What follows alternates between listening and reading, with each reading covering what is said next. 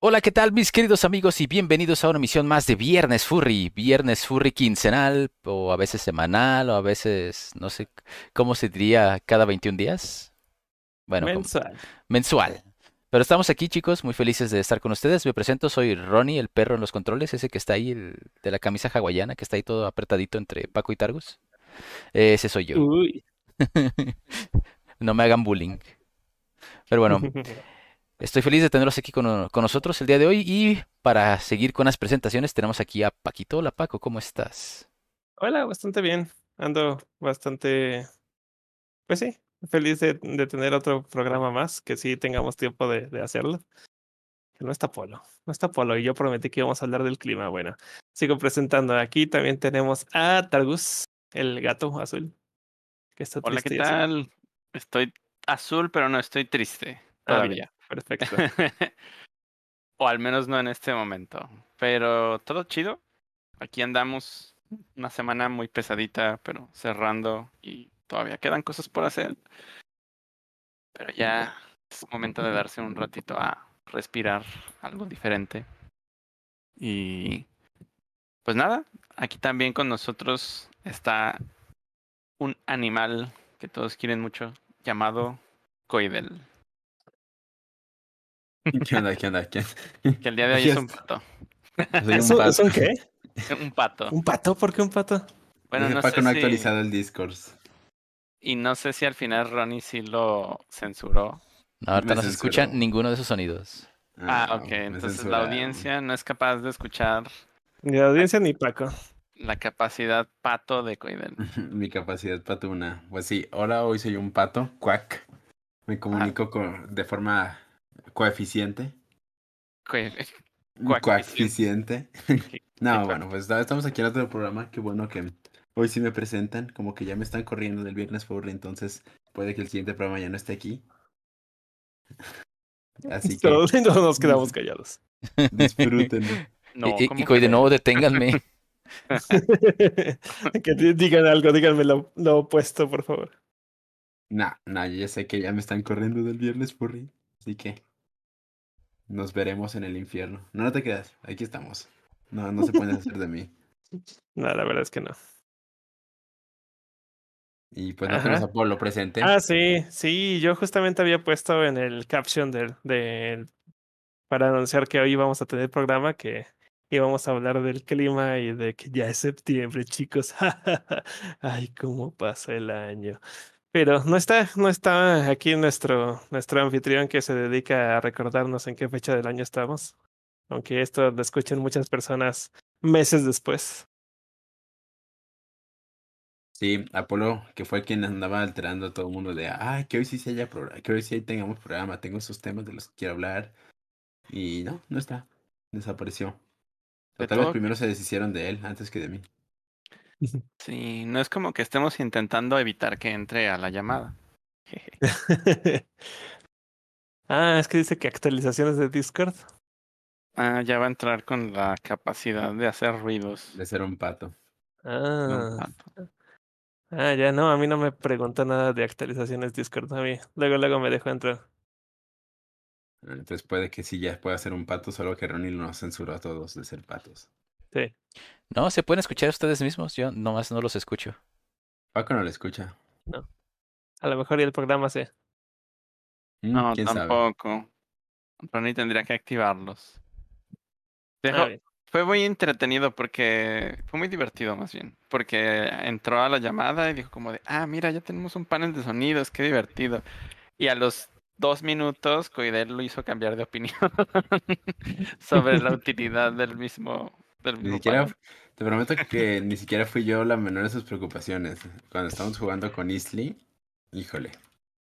¿Están jugando qué? ¿Videojuegos? ¿Y en el Discord o cómo? Pues nos hablamos por Discord mientras jugamos videojuegos y de una u otra forma encuentro la forma de bajar en los frames a la computadora spameando sonidos. Sí, bueno, esa sería la mayor de las preocupaciones de Ronnie. Esa es la que a mí me daría miedo si alguna vez jugamos algún tipo tabletop RP con Easy. Sí, no, o sea, algo tipo Dungeons and Dragons.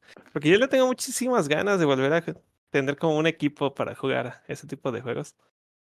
Pero si se nos uniera él es de los que encuentra la manera de romper el juego. Lo que sea que esté jugando. Hemos jugado juegos de mesa y encuentra la manera de darle la vuelta a las reglas para romperlas y que todo sea un caos. Y creo que en un juego de esos no está tan chido tomárselo tan en serio como sí ponerte en el papel, pero tampoco está tan chido no tomártelo en serio. Tiene que haber como un balance ahí. Y la cosa ahí es que podemos ser seguros que él sería Chaotic Evil. Sí. Sí, así totalmente. Que empezando por ahí ya estaríamos en problemas. Hay que jugar, pero que el juego sea algo relacionado con el caos, entonces lo obligarías a ser ordenado. Ándale. A seguir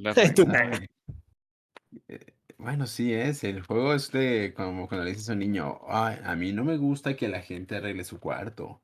Y los niños, pues ahora lo arreglo. Quizás sí funciona con Istio, sí. Tal vez.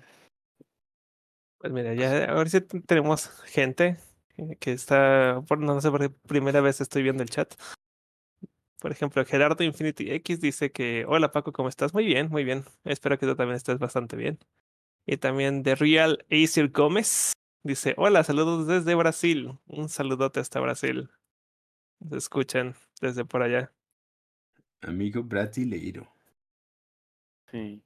Por aquí nos dice Renardo Aimer, o Aimer, que un one shot de D&D del Viernes Furry sería un deleite audiovisual.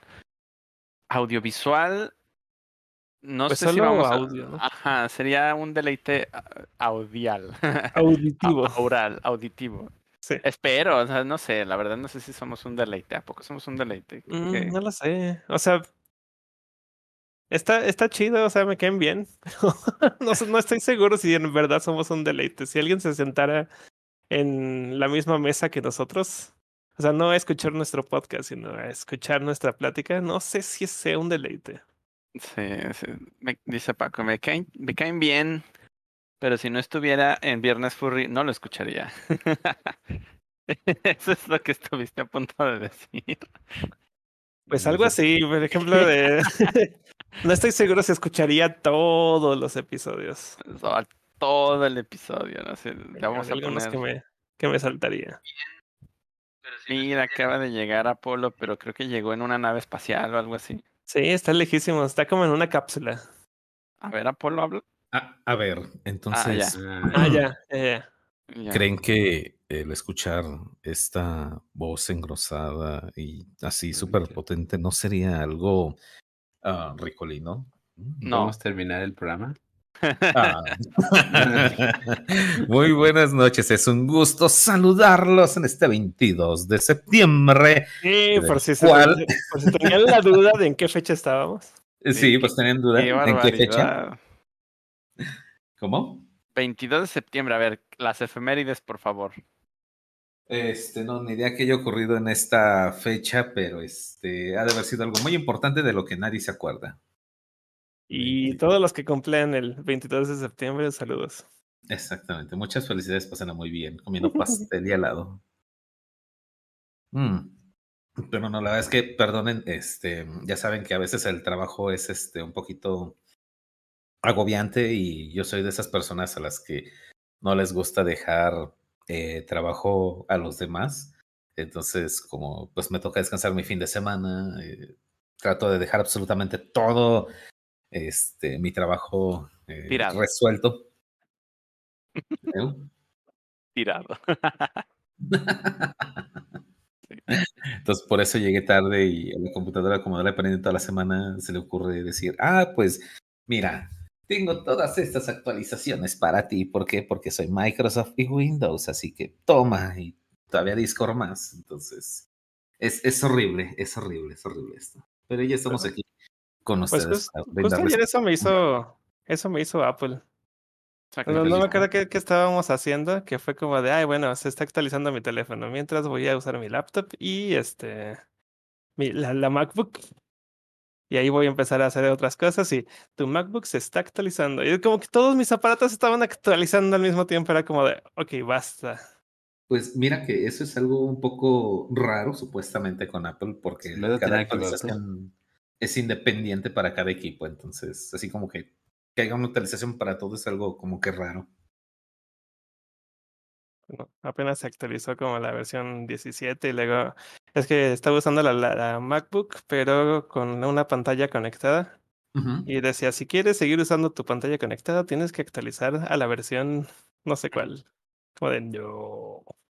Por ahí vi una imagen, no sé si sea real, espero que no, que era como de un auto moderno, quién sabe cuál fuera, pero el panel interior y decía: el auto se actualizará a estaciones en la orilla del camino mientras... Sí, es como el freno, o sea, decía que no funcionaría como varias cosas del auto. Dice, incluidos los seguros y las ventanas, o sea, que los abras ahora y no dejes a nadie adentro. O sea, suena como, what? O sea, ¿quién diseñó esto? Es como súper mortal, ¿no? ¿Qué onda? A medio camino en la carretera y no, pues que se va a actualizar. Y... bájate del auto, está lloviendo, o alguna cosa así, yo qué sé. Sí, suena muy a Tesla eso. Uh-huh. Sí, como que los Teslas son los MacBook de los autos. Uh-huh. Y además dice, no, la prioridad no es el usuario, la prioridad es proteger nuestra propiedad intelectual. Y que nos compres más cosas, porque la actualización seguramente es anti-hacks. Uh-huh. Sí. ¿Qué te puede dar de nuevo? O sea, no es como que a partir de la actualización se te arregle una falla mecánica o una cosa. Pues mira que prácticamente van por ese camino, ya ves que ahora te quieren cobrar por cosas que ya vienen instaladas en tu auto, te quieren instalar por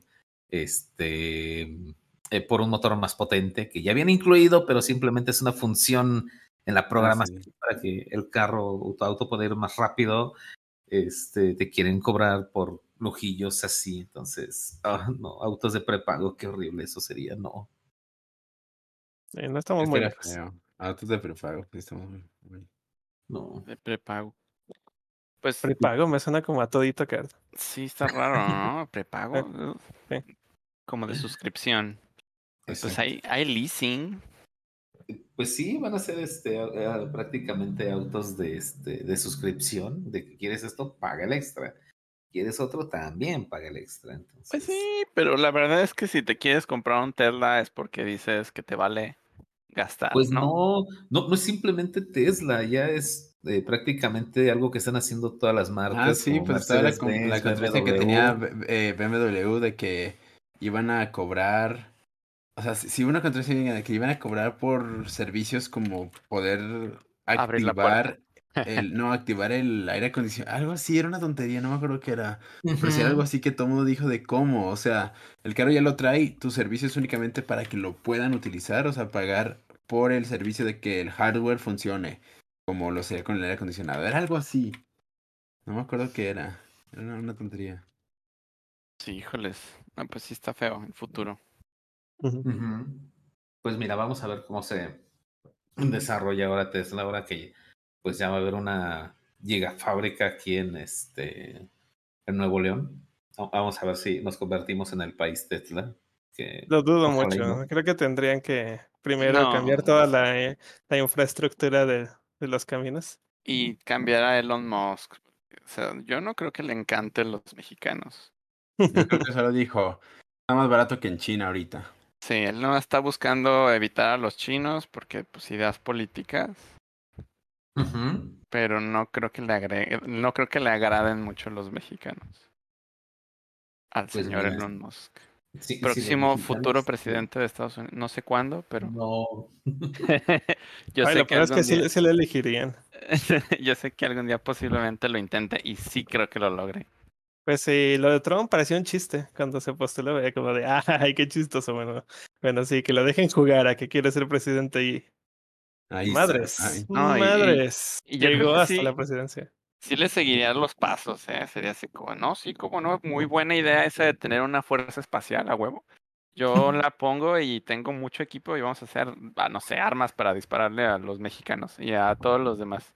Aunque por otro lado él la tenía más difícil, porque acuérdate que todos los republicanos que votaron por Trump son de que, no, ese güey y sus carros eléctricos, la gasolina de mi camionetota diésel jamás va a ser reemplazada. Ahí la tenía más difícil él.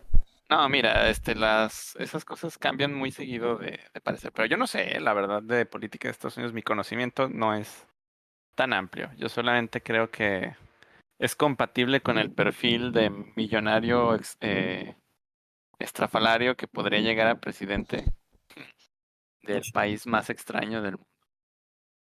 Sí. Y algo raro está pasando con tu micrófono, por cierto. ¿Con mi micrófono? Allá no. Ya se arregla. ¿Qué estaba sonando? ¿Acaso estaba hablando en idioma alien? Sí, algo así. A ver, Apolo, ¿tú qué opinas de los extraterrestres de Jaime Maussan? Sí, porque alguna vez ya habíamos dicho con lo de... Antes de que responda Apolo, habíamos... dicho cuando hice el episodio de la historia del Furry Fandom, uh-huh.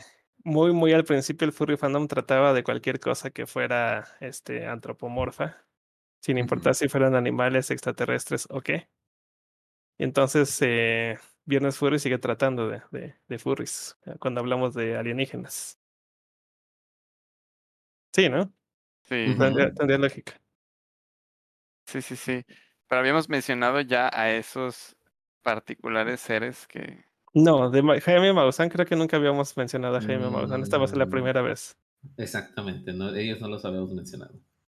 Pero pues sí. Mira, yo creo que desgraciadamente fuimos al hazmerreír mundial.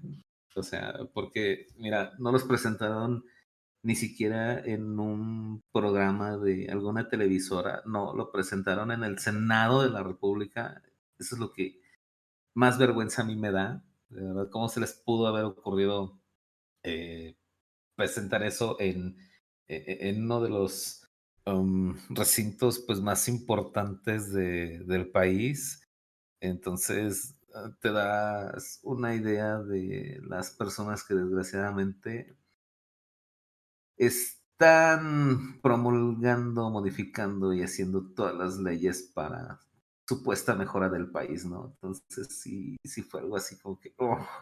Y pues mira, ya esos extraterrestres ya estaban desmentidos. Yo había leído un pequeño reportaje que esos simplemente eran huesos de animales cortados que ni siquiera coincidían y estaban ahí nada más unidos por lo que les hayan puesto. Entonces la verdad es que sí, a mí se me hace... Mira, no creo que estemos solos en el universo. O sea, de que hay vida inteligente en otros planetas, la hay. Que a lo mejor todavía no quieran que notemos su presencia es otra cosa. O que ellos tampoco sepan de nosotros. También, exactamente, ¿no? O sea, digo, puede ser de ambas partes. Que dicen, no, todavía no estás listo realmente para que nos conozcamos, ¿no? Entonces... Yo sí soy de esos de que sí piensa que sí hay algo afuera, o sea, de que ahí lo hay. Cuando lo vayamos a conocer realmente, quién sabe, y qué repercusiones tenga cuando lo conozcamos, ¿no? Porque pues hay muchas películas ficticias acerca de esos temas, tales como es Sector 9, creo que parece, ¿no? Ajá, sí. Iba a decir Armageddon, pero no es cierto. No, en el Sector 9 hay muchas películas de Alien. O sea, hay demasiada imaginación alrededor de todas esas películas, ¿no? Y entonces si te preguntas realmente qué es lo verdaderamente verdadero que puede suceder al momento de conocer a un ser de otro planeta. ¿Será bueno? ¿Será malo? ¿Realmente querrán convivir con nosotros? ¿Querrán venir a Viernes Furry? A lo mejor, yo creo que sí. Sería interesante. Un invitado interesante. Hablar. Sí. Hablar de qué opinan de los animales antropomorfos. Sí, mira, los extraterrestres. Ya puso Ronnie aquí. No sé si quería comentar. Que realmente era un pastel. Es un pastel. Un pastel. Es un pastel. Me gusta mucho la interpretación de que son de Art Attack, ¿sabes? Porque sí se parece, sí, de plano parece que están hechos de papel con pegamento. Uh-huh. O sea, yo estuve como muy de fuera de la noticia hasta que ya estaba por todos lados y ya era imposible de evitar de ver.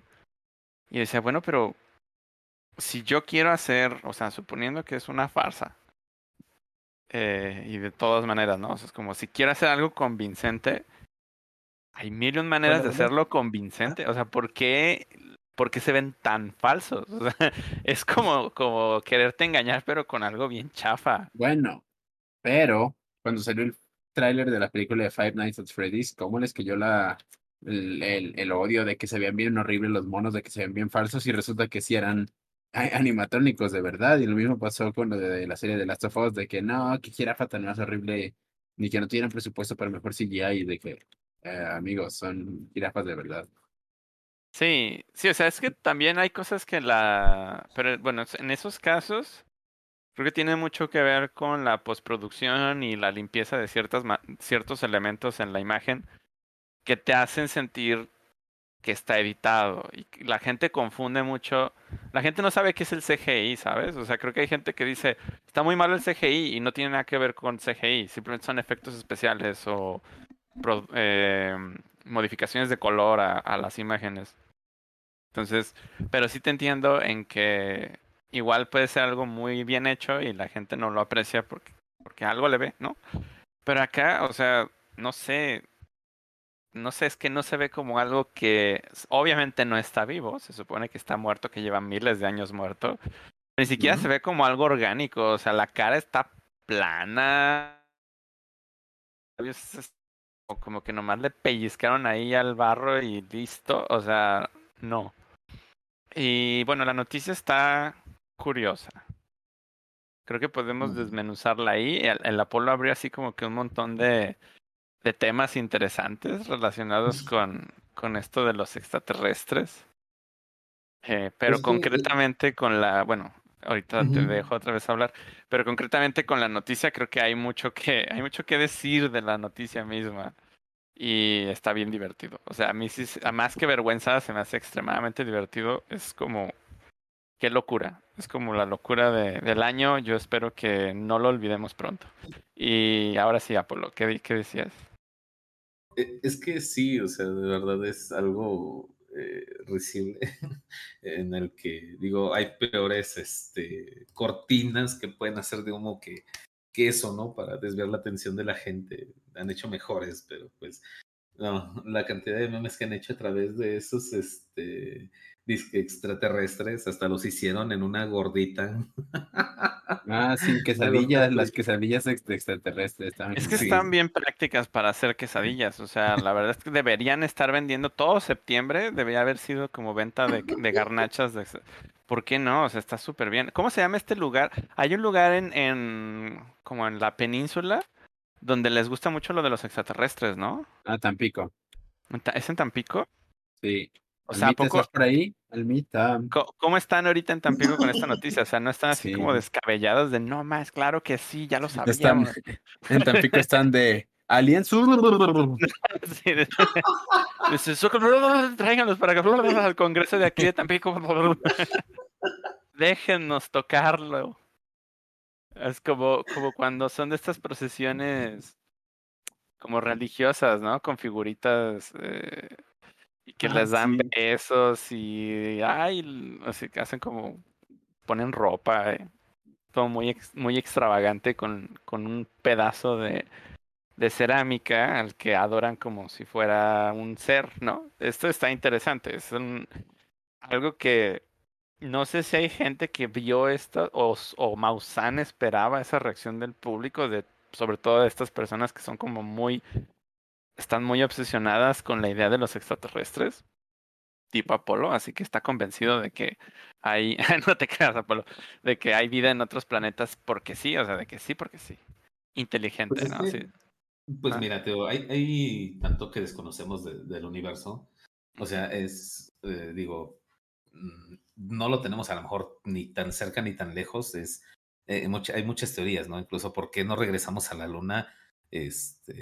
en tantos años, ¿no? O sea, ¿qué encontraron? ¿Qué hubo? ¿Por qué ya no simplemente hemos vuelto? Entonces, sí. No había nada interesante en la luna, solo era una competencia. Era una competencia cara. Sí. Era un flex muy caro. Era un flex muy caro. Hubo muchas competencias caras en esos años. Uh-huh. Caras y peligrosas. Exacto. Pero mira, o sea, es que ahí es asumir que el desconocimiento implica la existencia de algo, ¿sabes? Y no creo que sea una buena conclusión.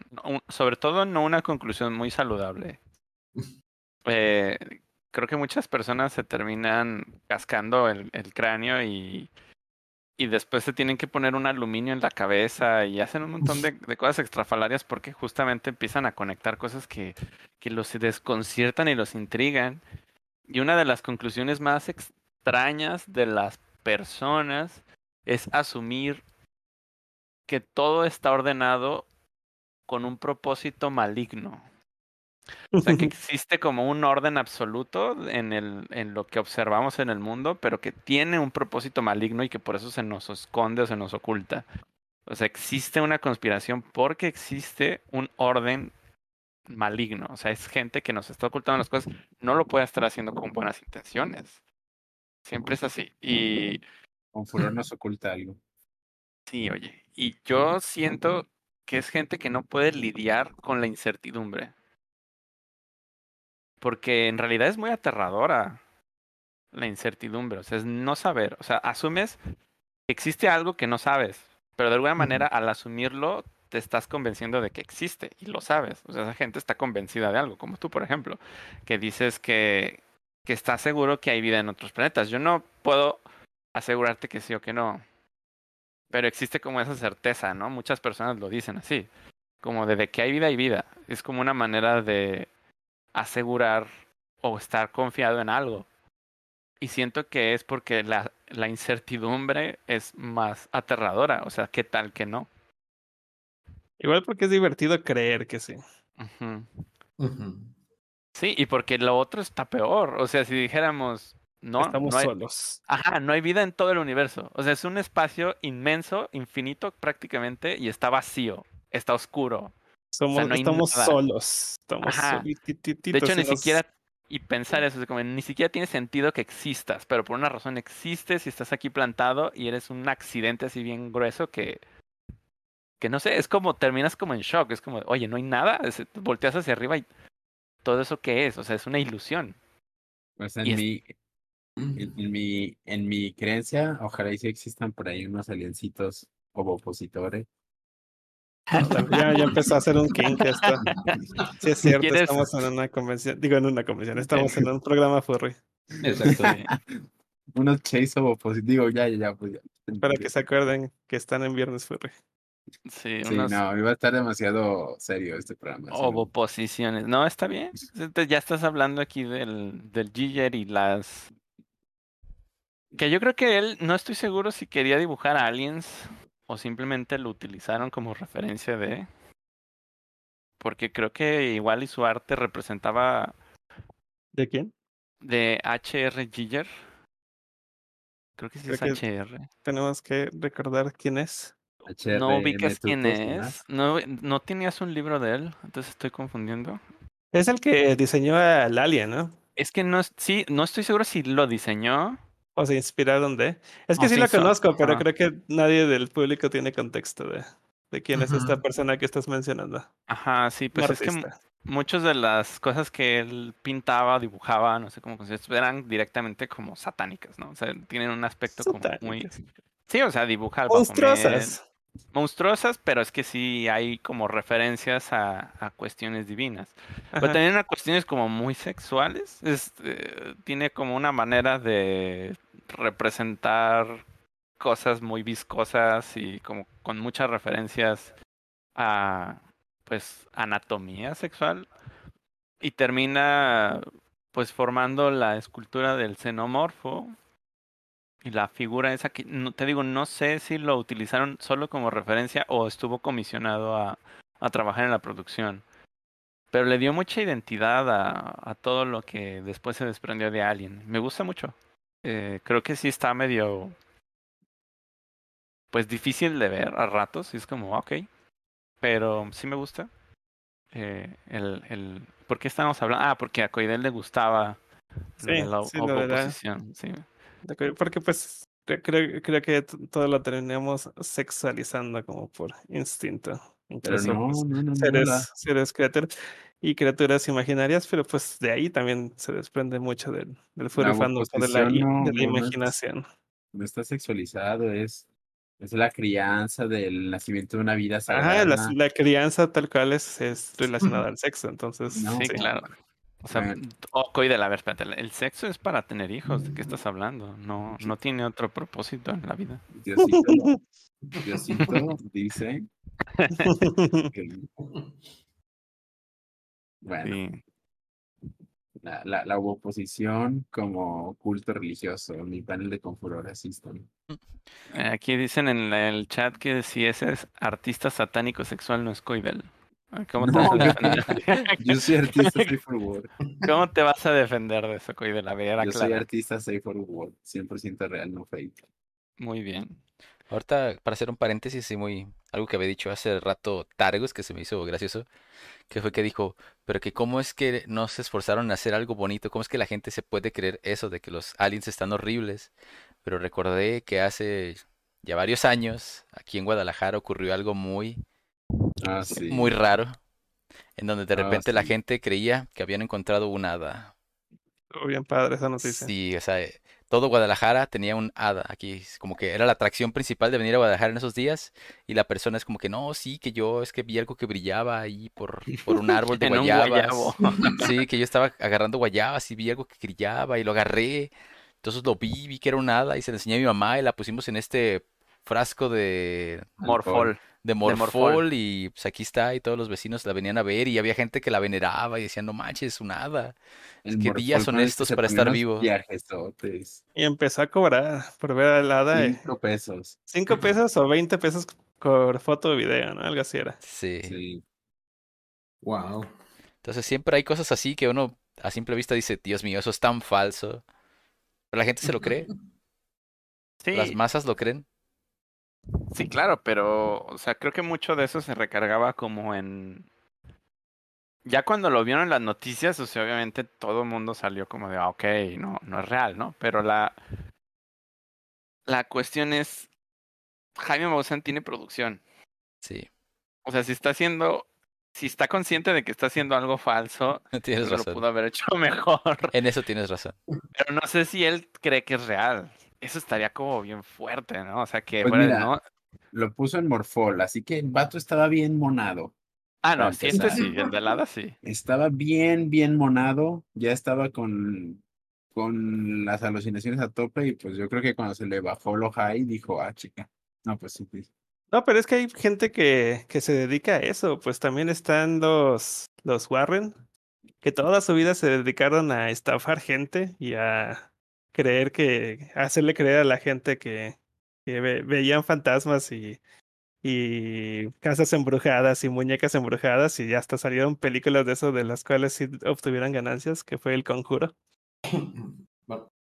Se murieron y ya falleció el último de los dos Warren que trabajaban en ello, y cuando se supone que toda la propiedad intelectual de sus libros y de las películas y de todo lo que habían hecho los Warren se le heredaron a sus hijos salieron a decir, ok, lo que hacían nuestros papás era totalmente falso, no queremos seguir estafando gente, bye. Ok. Y aún así las películas que salen siguen diciendo basado en una historia real. Claro, porque luego la gente dijo, no, los obligaron a decir eso. Claramente está sucediendo una conspiración aquí. Alguien está tratando de ocultarnos la verdad. Sí. Y siguen creyendo que la muñeca, ¿cómo se llama? Anabel, es real. Anabel. Maribel, la de las galletas. Maribel. Maribel, la de las galletas. Sí, mira, aquí Elitan pregunta que si no es formol. Sí, lo que usaron, espero que... Bueno, no espero, no sé, no tengo idea. Pero lo que la persona quería decir era formol. Pero dijo morfol. Y jamás se me va a olvidar. Y jamás se me va a olvidar. Sí, dijo morfol. Es una de las cosas... O sea, la razón por la que ese video lo recuerdo principalmente es por el Morfol. O sea, me hizo reír muchísimo. Pues claro, Chico Seti. Sí, claro. Disney Satoshi dice que se le recuerda un poco a la de Legend of Zelda. No, de hecho sí dijeron de dónde había salido esa hada, ¿no? Era de X-Men, creo. Sí, que era una figurita de X-Men. De hecho, como que salían unas revistas, como que era parte de unos fascículos, no sé, algo así están, yo más o menos me acuerdo.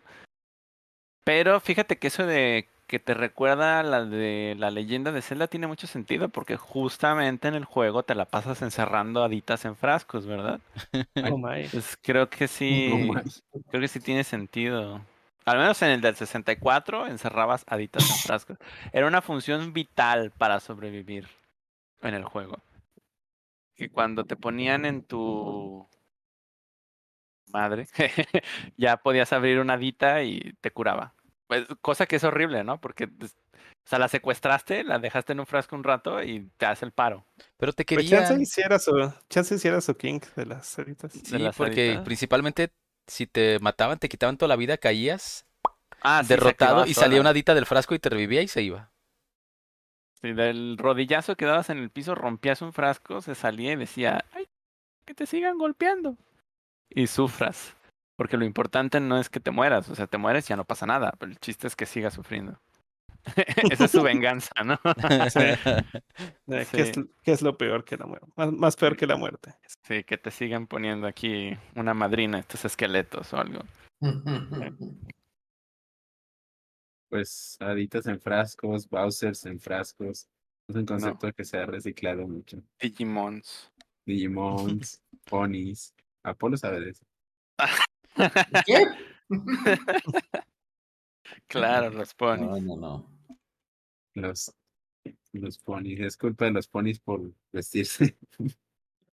No, ¿qué pues? No. También. Volviendo al tema de los extraterrestres. Sí, hay que volver. Bueno, pues se supone, está bien chistoso porque en Estados Unidos dicen como estos extraterrestres hallados en México y es como de ahí les va otra vez nuestra completa ignorancia del continente americano, México, lo cual abarca desde la frontera de Tijuana hasta la punta del continente, ¿no? O sea, es como todo eso es México, porque en realidad fueron hallados en Perú. Y ya lleva mucho tiempo creo que los hallaron. Lo que entiendo, pero igual todo esto está... muy pobremente informado, es que pues, encontraron estas momias en Nazca en diferentes puntos o en algún momento por ahí de hace unos 3 años. Y pues algunas eran grandes, todas antropomorfas, pues, pero algunas eran más grandes, con características o deformaciones que apuntaban a características no humanas, ¿no? Como 3 dedos... la cabeza aplastada, así un poquito muy cliché. Cosa que, bueno, sí a muchas personas entra como la intriga, ¿no? ¿Qué función estética tenía esto del aplastamiento de las cabezas? Que no recuerdo muy bien cuántas culturas lo hacían. Pero creo que sí eran culturas andinas las que aplastaban la cabeza. Incluso los mayas lo hacían. Ajá, y como de ¿por qué aplastaban la cabeza? ¿Qué buscaban, no? ¿A qué buscaban parecerse o qué buscaban imitar? Porque los arqueólogos siempre dicen que era por razones estéticas, como de belleza, pero quién sabe, o sea, es lo que concluyen los arqueólogos. Sí, o sea, pero es que es una manera concreta de decirlo, o sea, porque lo demás es imponer una teoría muy firme de algo que no se tiene seguro. O sea, el tema de decir estético es porque, bueno, es un cambio físico, visual, que alguna función debe tener, es como pintarse la cara, ¿no? Es algo estético, pero puede ser alguna cuestión ritualista, puede tener significados sagrados, puede ser simplemente como un tema de poder.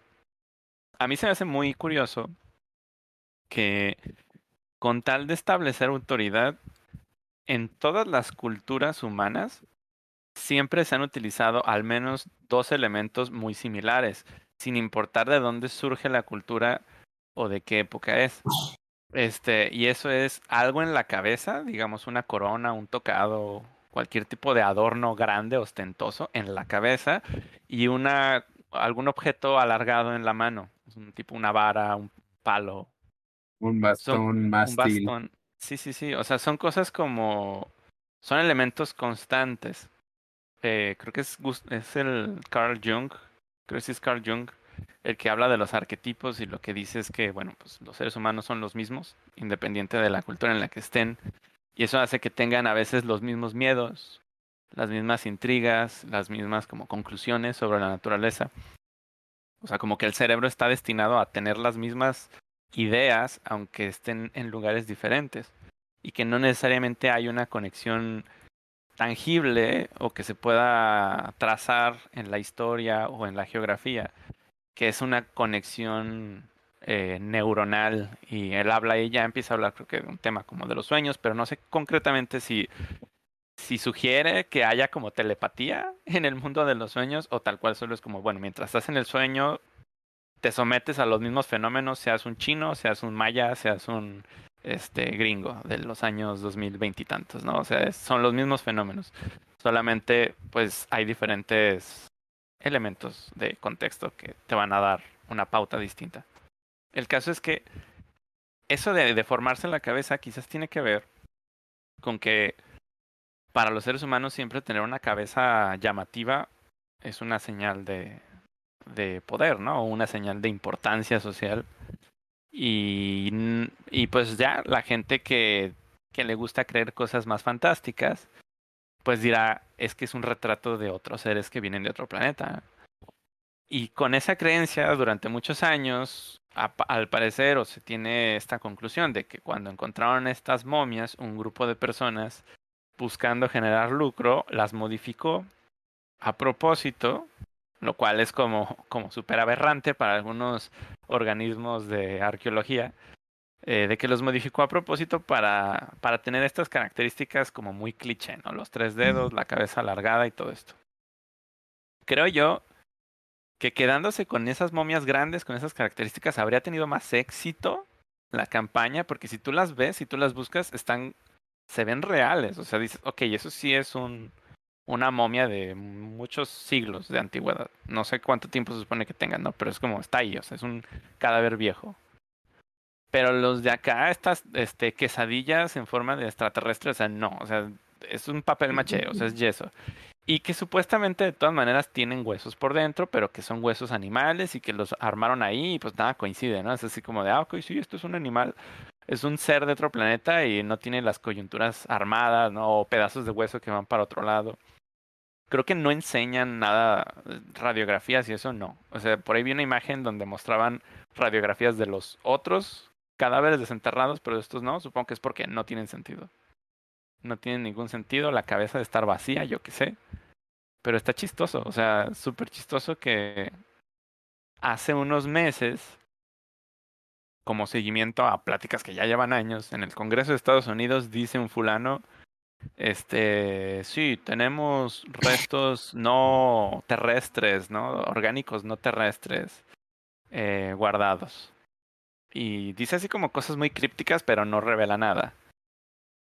Inmediatamente después, no sé si Jaime Maussan sentía que se estaba quedando fuera de la escena. Ajá, es como de no. Yo tengo que trascender a la historia, tengo que hacer algo parecido. Tengo que salir en el Congreso de México y tengo que mostrar algo más contundente, ¿no? Que la sociedad sepa que todo esto es real. Y no sé si así fue como consiguió traer estos objetos, porque no sé cómo llamarles, pero está divertido. Debería ser un tour, ¿no? Como tipo de esas antigüedades culturales donde ponían una carpa en el pueblito y te... La gente le iba a ver. Ajá, así como, vengan a ver la momia alienígena. Entonces, ya va uno y... Ah, sí, está muy padre. Ahí tienes 20 pesos. Decía Apolo, ¿y qué pasaría si contactáramos a los extraterrestres? A ver, Apolo, ¿cuál es la situación que te imaginas tú?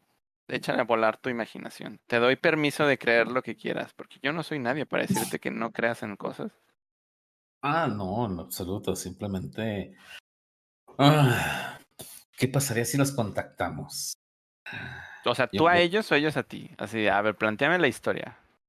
Yo creo que más bien ellos nos contactarían a nosotros, fíjate. Yo creo que está... Bueno, a lo mejor sí tenemos esa tecnología para...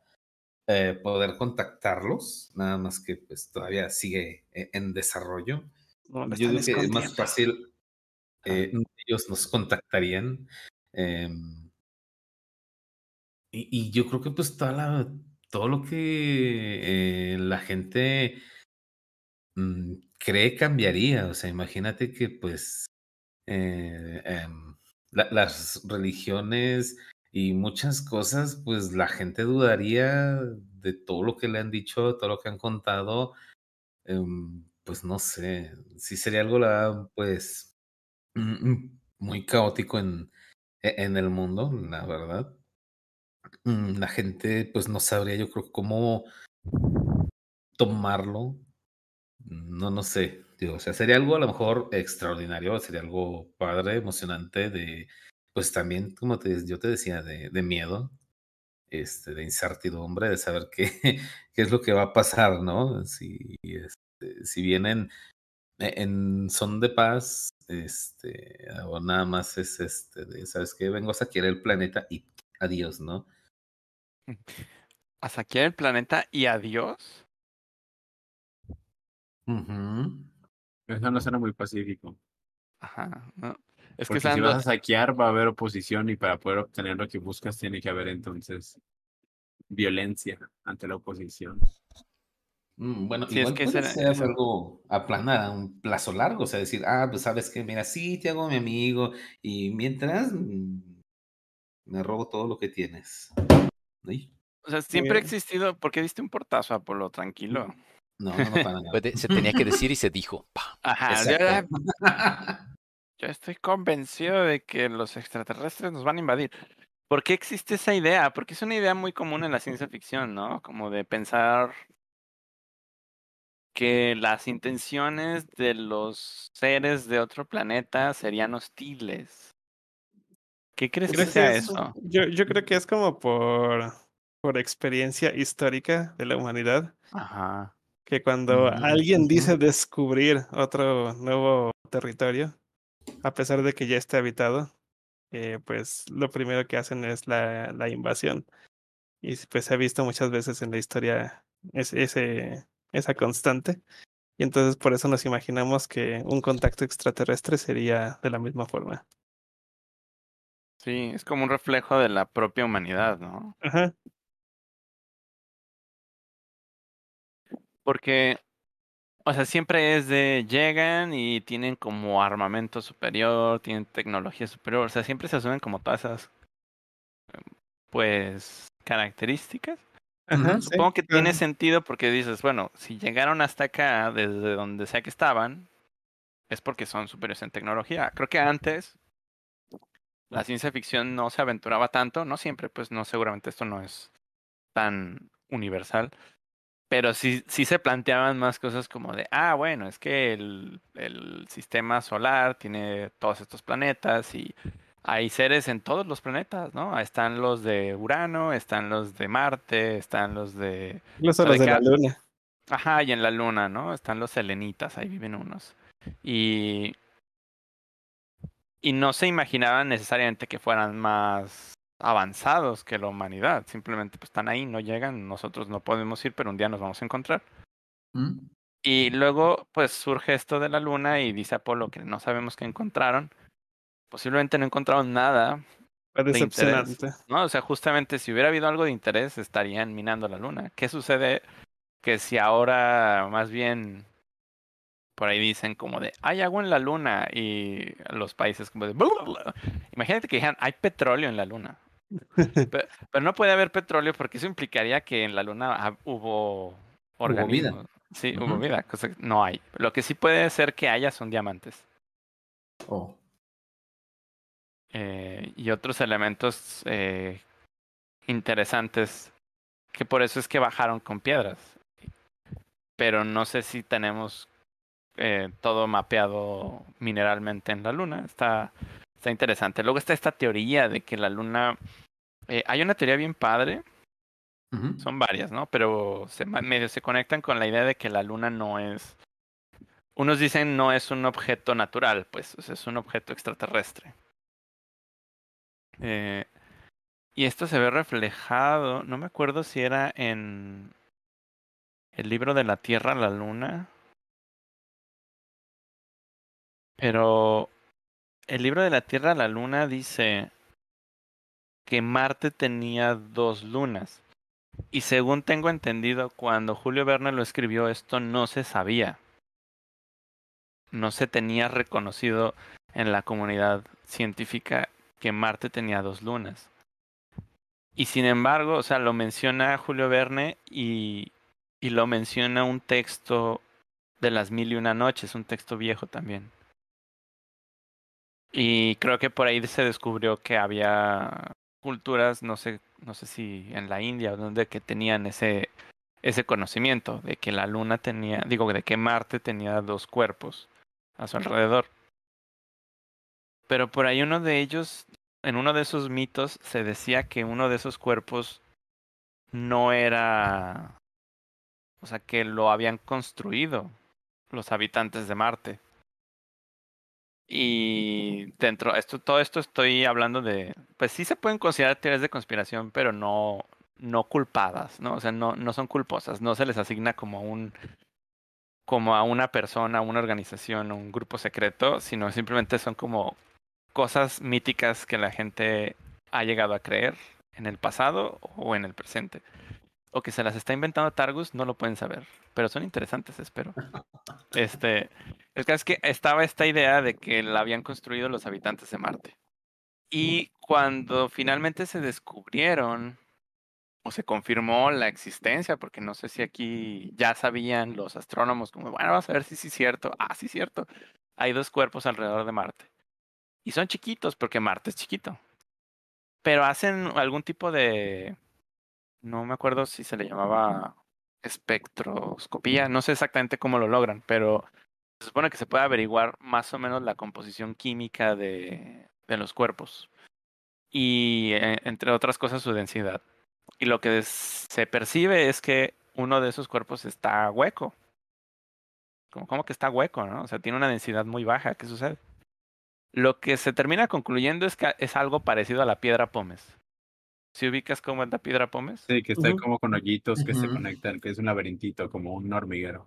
Agrietada, sí.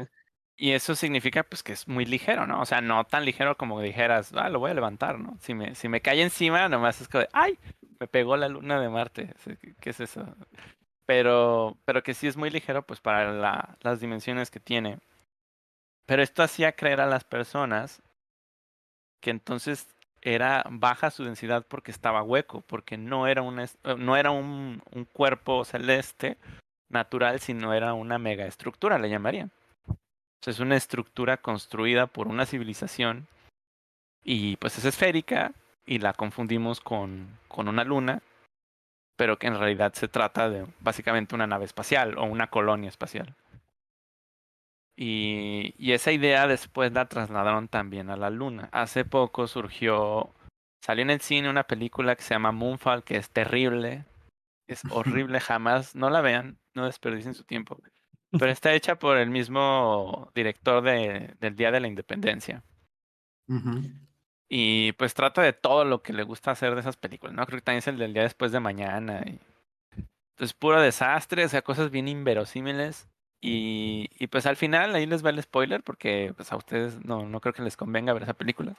Pero se las ahorro, se las cuento. O sea, al final se supone que la luna sí es... De hecho, ni siquiera al final, te lo plantean desde la... O sea, está mal contada. Pero es un cuerpo extraterrestre y no solo es eso, sino que nos está defendiendo de otro extraterrestre. Y a su vez quiere destruir la luna porque, no se lo explica. Y al final te quiere como dejar en un cliffhanger de no ayudaste a los buenos, sino que ayudaste a los malos y sigue la secuela, cosa que espero que no suceda. Pero posiblemente sí llegue a suceder, quién sabe, ¿no? Porque él se veía muy entusiasmado. Leyendo una entrevista era como de que esta era su obra maestra, porque yo creo que aquí le metió de todo. O sea, pudo poner desastres con el océano, en ciudades, armamento, extraterrestres. O sea, le metió de todo a la película. Y, y pues esto, ¿no? Esta idea de que la luna no es un objeto natural si ha estado en varias ocasiones en la historia presente. Y en un momento del siglo pasado, donde las cosas eran un poquito menos de ciencia ficción y un poquito más cercanas al esoterismo, en la Alemania nazi, ya empezamos a hablar de los nazis, existía una persona llamada Horbiger que formuló una teoría, no sé con base en qué, pero tenía esta teoría, y por ahí llegué a leer en un libro que esto se lo... no sé a qué directivos del partido nazi los convenció de esto, porque tenía parte como fundamentaba de alguna manera la idea de que existía una civilización superior de gigantes, de hielo, porque él decía que la luna era la número 5, que había habido 5 lunas y que todas se habían ido acercando a la Tierra a lo largo de 5 diferentes épocas. Y que en el tema como de la geología podían descubrir 5 capas características en la Tierra que representan más bien son 4 y la quinta todavía no sucede, o sea, el quinto impacto no había sucedido, que representan los impactos de las lunas que rodeaban la Tierra contra la Tierra misma y que le habían ido agregando capas a la Tierra. O sea, que la Tierra en un inicio era más pequeña y tenía estas otras 5 masas alrededor, y que como la Tierra era más pequeña, eso justificaba que los animales de la antigüedad fueran gigantes, porque la gravedad era menor.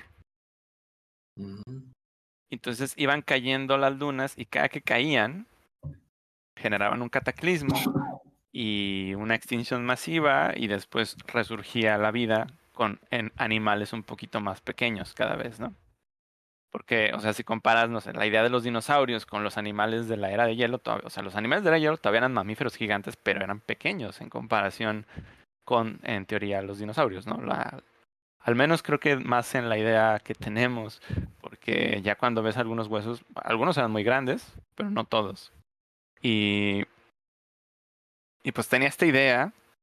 Y decía que de todas maneras habían existido humanos desde siempre, pero que también había humanos gigantes.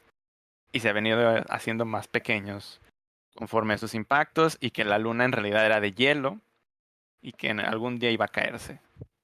Wow. Y nada, está bien loco, o sea, sí dices como Evangelion, ¿no? Pero esto es una cuestión que creía gente de hace casi un siglo.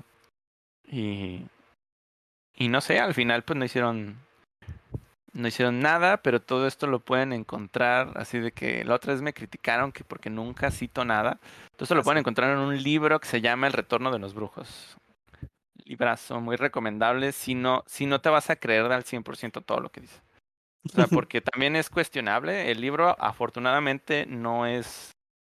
es muy crítico, no intenta como convencerte de que existe una conspiración, sino que plantea como cosas raras de la historia, y creo que da bastante apertura a la conclusión personal. O sea, no te trata de hacer entender algo, pero sí me parece muy entretenido de leer. Y no es fácil ya de encontrar. Siempre que lo buscas, lo puedes encontrar en la sección de esotéricos, en los estantes de libros usados. ¡Órale! Porque sí llega a manejar muchos conceptos esotéricos. Por ahí menciona a varias personas que pues son reconocidos como personas ocultistas o satánicas. Y hay uno que no me acuerdo ahorita del nombre. Pero tenía esta fama de recopilar eventos históricos o noticias alrededor del mundo que fueran inexplicables. Y entre ellas estaba, y ahí es como, wow, vamos a buscar todo eso, porque ya está muy tremendo, que mencionaba de lugares en donde estás muy tranquilo, son las 12 del día y de la nada empieza a llover carne. Entonces, como, ¿esto qué está sucediendo, no? O sea, ¿por qué cae carne? ¿Por qué caen pedazos de carne y sangre del cielo? O sea, ¿qué es esto? ¿Es un evento bíblico? O sea, ¿qué está sucediendo? Y que supuestamente son cosas que realmente han sucedido en poblados lejanos, en diferentes países, y que lo terminan registrando en las noticias, y es como, ok, eso sucedía hace un siglo, ¿y ahora qué? Porque ahora que todo el mundo tenemos cámaras en las manos, no suceden esas cosas, ¿no? Pero antes sí, pues lo terminaban reportando en las noticias. Y pues ¿cómo lo comprobabas? Pero esta persona tenía así como toda una biblioteca llena de estos eventos extraños.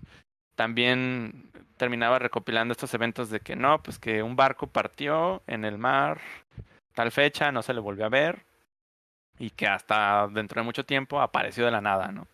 Y estaba vacío, ¿no? No había ninguna tripulación o cosas así.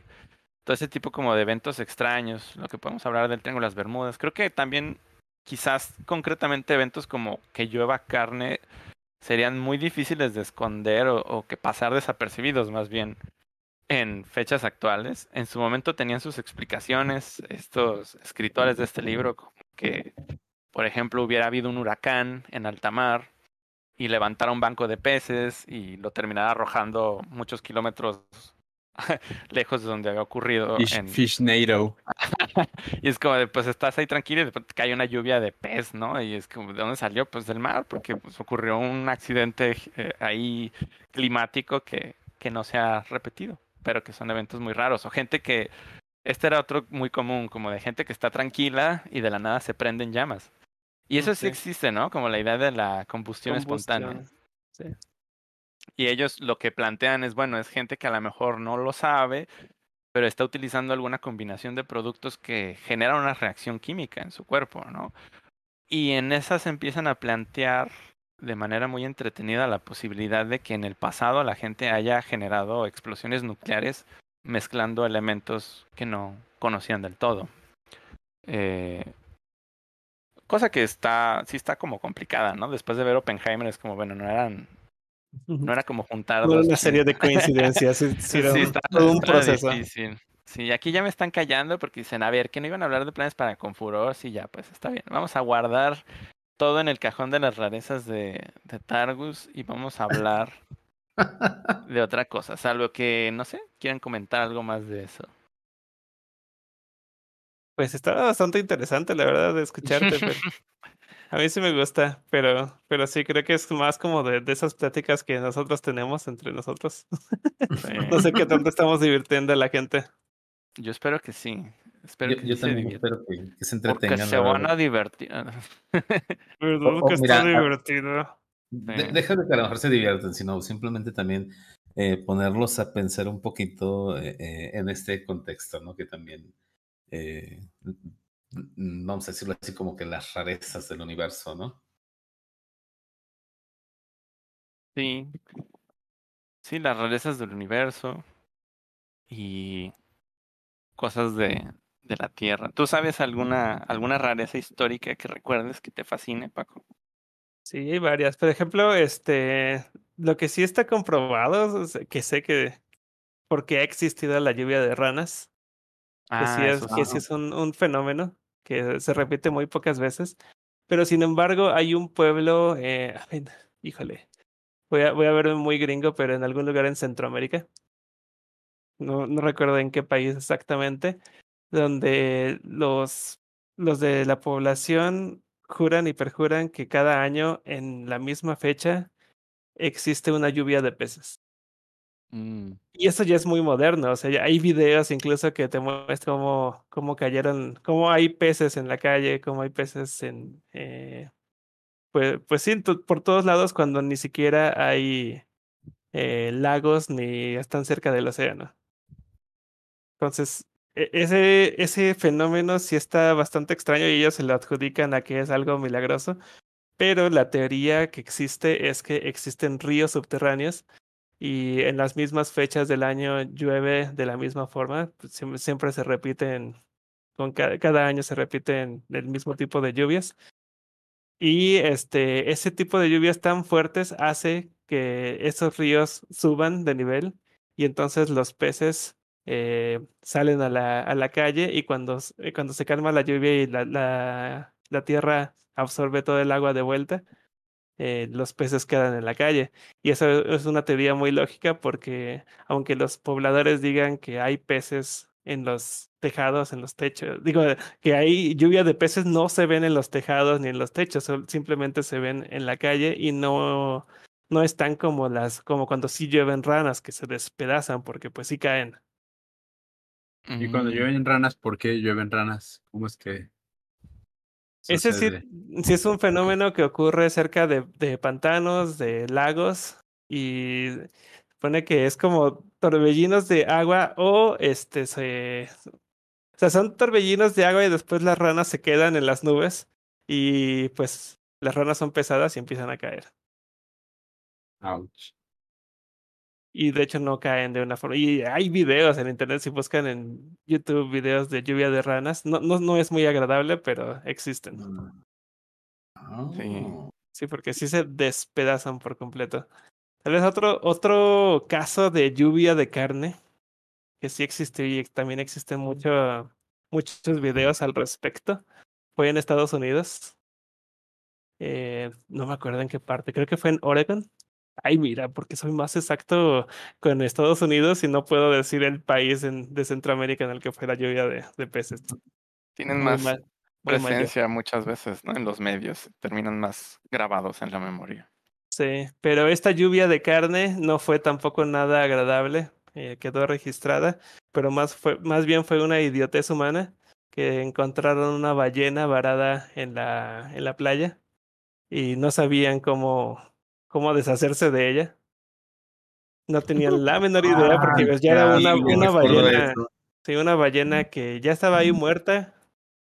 Ya no tenía marcha atrás, no la podían regresar al mar. O sea, no tenían idea de cómo regresarla al mar. Hubiera sido lo más lógico. Pero entonces lo que se les ocurrió fue llenarla de dinamita. Un montón de heladas de TNT y llamaron a una televisora para que fuera a hacer el reportaje de cómo dinamitaban una ballena, pero creo que exageraron un poquito con los TNTs y hubo una explosión masiva que es muy chistoso ver el video, búsquenlo en YouTube, que al principio están así como de wow, todos están así como de sí, qué cool, la ballena explotó y todos aplaudiendo como buenos americanos. Y de pronto esos gritos de euforia se convierten en gritos de pánico cuando les empiezan a caer toneladas de carne encima de ellos. Porque toda esa ciudad se llenó de carne podrida de ballena. Muchos de los coches quedaron completamente obsoletos. Nadie murió. Eso fue como un milagro que no hubo pérdidas humanas. Hubo personas que sí fueron al hospital, pero nadie murió de... Pero pues sí hubo muchos coches que quedaron completamente destrozados de que les llovieron carne. De hecho, hubo una persona que agarró todos los videos de... Fue en 1970 eso. Agarró todos los videos y los... utilizó esta herramienta de Enhance, donde le da resolución, le mejora los colores, o sea, lo volvió como 4K y todo eso. Y es bastante preocupante porque ahora lo puedes ver con aún más detalle y es horrible. Ahí Alex P en el chat dice que prefiere lluvias de ranas y no de arañas. Ay, sí, de hecho ese es otro fenómeno que no fue tal cual como una lluvia, más bien fue como un, no sé cómo decirlo, enjambre, pero de arañas. Se las llevó, bueno, las jaló el aire, las arrastró, ahora sí que por Australia, y es un fenómeno que sí ocurre una vez al año, si no mal recuerdo, ahí en el... También hay videos de eso. En verdad, no me gustaría estar ahí. No. Que por más que sé que una araña puede ser inofensiva, tengo como una cierta fobia. Sí, no puedo. No puedo con las arañas. A ver, yo tengo una pregunta para Koidel. Koidel, ¿qué prefieres? ¿Arañas o cucarachas? Ok,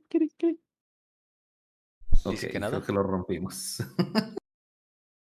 ¿No está Koidel? Mencionaste el nombre y se fue corriendo, yo creo. Sí, ya vi. Así que bueno, sí. No prefiero ninguna de las dos. Espérate, perdón. Me habían preguntado algo. Había ido a llenar mi botella de agua, perdón. Estaba contemplando la inmortalidad del cangrejo.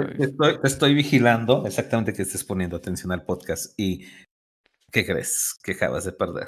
Me quité los audífonos un segundo para rellenar mi vaso de agua y regreso y están justo diciendo, ¿verdad, Koidel? Y yo de, oh no, me quedé un segundo para ver si daban contexto. Igualito que tu mamá, que sabe cuándo no estás prestándole atención en el mismo instante. Así. Exacto. A ver, por favor, me repiten.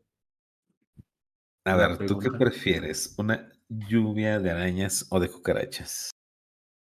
Híjole. Híjole, supongo que cucarachas. Nita. Okay. Justifica tu respuesta. Sí, exactamente. Pues mira es que las cucarachas, las arañas te pueden picar y mamas, ahí mueres. ¿Y qué? ¿Pero qué? Ahí mueres, pues te caen las arañas y te pican. Y tu mamá dice, te pican y tu mamá te ayuda, te pone pomada. Uh-huh. Ajá, ¿y mueres? Pues sí. No, las arañas te pican y no te mueres, ¿eh? Ah, bueno, te pueden picar y te envenenas y ya y demás, pero las cucarachas, pues al menos solo se te estrellan, se siente feo y te las sacudes y listo. No lo sé. No lo sé, creo que a pesar de ya sufrir de aracnofobia, preferiría una lluvia de cucarachas. Digo, una lluvia de arañas. Ay, no, menos. Una lluvia de arañas que una lluvia de cucarachas. Ah, ya con los alacrones estaría diferente. Eso también me da un montón de miedo. Sí. Ay, no, esos son un poquito más complicados. No. Luego hay una hormiga, apenas vimos en un video ayer de que existe una hormiga que parece una fusión entre escorpión y tarántula. Obviamente muy chiquita. Muy chiquita a comparación de una tarántula, pero muy grande a comparación de una hormiga promedio. No me gustaría encontrarme con una de esas. Guácala. ¿Guácala? No, solo es de miedo. No sé por qué sería un guácala. Realmente no, sí me dan mucho miedo. Sí. Hay muchos insectos que en verdad no entiendo cómo es que la evolución los llevó a tener formas tan exageradamente reales que ni siquiera parecen de este planeta. ¿Cómo? A ver, espérate. No son insectos, animales también. ¿De qué estás hablando? Sí, ahí sí ya me perdí. No, pues, o sea, también he visto luego, hay una como mantis acuática que una vez me tocó ver ahí en Mérida y dice cómo la evolución hace que un insecto termine con estas formas tan horribles y que se ven todas... Okay. Xenomórfica. A eso iba. Todas como de pesadilla. Es que está bien chistoso porque dijiste, a veces la naturaleza de animales tan reales que no parecen reales. O sea, es como algo así terminé entendiendo de tu... No, o sea, de que cómo la evolución los lleva a tener unas formas tan irreales. Ah, irreales. No, ok, no entendí. No entendí bien lo que habías dicho entonces. Ah, perdón, Koidel. Pero sí tiene como formas raras, ¿no? Y eso es lo que hace que yo... considere sumamente ridículo que cuando la gente piensa, oh, un ser de otro planeta, y es básicamente un ser humano con un skin diferente, ¿no? Así como le cambiaron el skin, pero es básicamente la misma anatomía de un humano. De que, ay, le quitamos poquitos dedos, le alargamos los ojos, pero es un humano. O sea, ¿cómo? En las probabilidades de generar vida en otro planeta y que tenga su propia evolución... O sea, cómo se terminan sucediendo o pareciendo tanto. Que la gente tiene sus explicaciones, ¿no? Y uno las aprovecha en el tema de la ficción. Porque finalmente, pues, nosotros, los furries, porque finalmente estamos en el podcast Viernes Furry, ¿no? ¿Dónde está lo furry aquí? Tenemos seres antropomórficos que tienen características de animales, pero no son animales. Aunque estén en 4 patas o 2 patas o los que sean, no son animales, ¿no? Tienen rasgos físicos que generalmente no se alejan de la naturaleza biológica y definitivamente rasgos de comportamiento que están por otro lado. Lo que terminamos haciendo son inspiración en los símbolos de lo que interpretamos de los animales, pero... ¿cómo es que pasa, no? O sea, dentro de tu lore, o sea, ¿por qué dirías que los animales terminaron teniendo esa forma? ¿Tú cómo justificarías que en el mundo existieran seres antropomórficos? ¿Por qué serían perros con cuerpo, o sea, con un cuerpo acomodado como un ser humano? ¿O cualquier otro animal con un cuerpo con esa anatomía, no? ¿Cuál es la justificación de eso? Y... ¿alguien tiene una respuesta?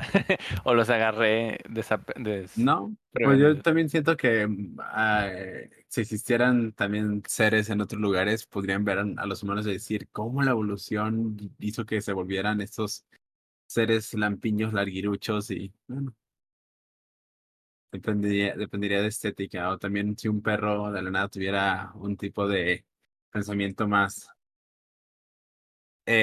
humano, por así decirlo, se podría también cuestionarse lo mismo, porque pues ahí sí digo, hay muchos animales que estéticamente están bien bonitos, o sea, como todos cute, que dices, esta cosa no muerde ni a un conejo, no sé. Como los pantarrojas. Ajá, o sea, cosas así que dices que está bien bonito. Yo creo que si un panda rojo pudiera pensar, diría, ¿qué onda con los humanos? ¿Por qué están tan horribles, no? Porque son tan feos, pelones. Sí, pelones, larguiruchos, no, pues ellos así hasta la colita, ¿cómo se llama? Anillada, todo y demás. Y es como yo creo que ahí sí se cuestionarían lo mismo a ellos. Pero, o sea, la pregunta era... si existieran o en tu mundo... pero es que creo que tú ya habías dicho que para ti todo era caricatura, ¿no? En tu mundo. Ajá. Entonces, ¿ubicas Paw Patrol? ¿O no? No te quiero. ¿Es parte del lore? Es parte del lore. ¿Del lore de tu mundo? El lore de mi multiverso. A ver, no sé, a ver si alguien en el público... Aquí hay una encuesta de Koidel. ¿Qué prefieres? No, Chase no. Cactus. Cactus... Ay, no puede ser. Chase está ganando en tu encuesta. ¿Por qué? Qué rico. Lluvia de paus. A ver, mutación. Una mutación específica. Que me escucho como con un ligero eco. ¿Ustedes me escuchan con un ligero eco? No, vas muy bien. Tú no te preocupes. Sí, no, okay. No noto el eco. No. Sí. Pues esta cuestión rara, ¿no? De que nos gusta ver las cosas que se parecen a nosotros, supongo, y por eso las personas buscan figuras retóricas o imaginarias con las cuales puedan sentir empatía, ¿no? Entonces dicen, Dios tiene forma humana. Al inicio no. Pero más recientemente, así como que varios miles de años más cercanos al presente, sí. Es una figura humana. Cosas ya no tan relacionadas con la religión, pero creo yo que motivadas por los mismos principios. Bueno, la idea de seres extraterrestres también los ponen como humanos. Nosotros acá para hacer personajes también son de alguna forma un poco humanos, al menos anatómicamente. Pero eso es como psicológico, ¿no? O sea, dentro de la imaginación, ¿cómo lo justificarían? No tienen como una teoría de eso, simplemente está ahí y ya, y no nos ponemos a explicarlo en las historias. ¿O nunca lo han pensado? Es que, por ejemplo, yo nunca lo había pensado y ahorita estoy pensando, es que pues sí, a mí sí me gustan y luego si veo algo que ya no es humanoide, como que sí causa como una cierta repulsión, así como precisamente vemos a los insectos que no tienen absolutamente nada de humanoide y por eso nos dan miedo, precisamente como a mí me dan miedo las arañas, y es más que natural que si pensamos en un personaje que se vea arácnido, lo pensamos como alguien malo, como alguien terrorífico. Y alguien que se vea como, pues con características más humanas, más agradables, siempre es como algo cute, algo bonito. Puede llegar a ser algo bonito. Pero en cambio es muy extraño poder hacer algo cute con características no humanas. O sea que es para que nos llame la atención, que los hagamos más antropomórficos. Probablemente. Oye, pero entonces cuando los dibujan de una forma feral, los dragones. Los pues dragones. Es que siguen siendo figuras que nosotros reconocemos, ¿no? Porque sí. No tienen que, o sea, no tienen que ser a fuerzas como humanoides. Uh-huh.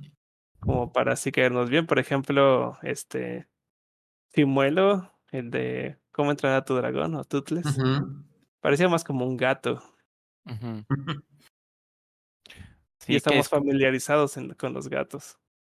Y eso también tiene como varias conexiones. O sea, por ejemplo, parece un gato, pero los gatos nos gustan porque parecen, durante toda su vida parecen cachorros, ¿no? O sea, como, y lo que nos gusta de eso es los rasgos que evocan como ternura o vulnerabilidad. Y suena raro, pero finalmente es eso. O sea, la razón por la que nos gustan los perros también es porque tienen este fenómeno de la neotenia. O sea, los criamos para mantener rasgos de cachorros durante toda su vida. Y están seleccionados por eso. O sea, entonces estos rasgos como tiernos son los que nos evocan ahí. Aunque no sean humanos. O sea, no nos, el tema ahí ya, como la cuestión humana, lo terminamos viendo a través de diferentes capas de abstracción. Y sí, está interesante. O sea, sí llega a suceder. Si pones algo con ojos grandes, no importa si es un triángulo, le sientes como de, ay, mira qué tierno está ese triángulo, ¿no? O sea, la figura que sea, que es una figura geométrica, pues. Pero ok, pues sí, no está de todas maneras explicado. Entonces es como nunca lo habías pensado, ¿no? Como de qué origina. Porque también igual es complicado. O sea, la humanidad no sabe dónde salió. O sea, puede rastrear la historia de la humanidad hasta cierto punto, pero eventualmente no es como muy claro qué sucedió en ciertas partes, ¿no? O sea, éramos unos changos y de pronto, ¿qué?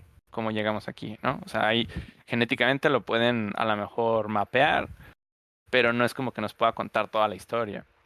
Y como, o por qué llegamos aquí, o qué utilidad tiene esta forma, ¿no?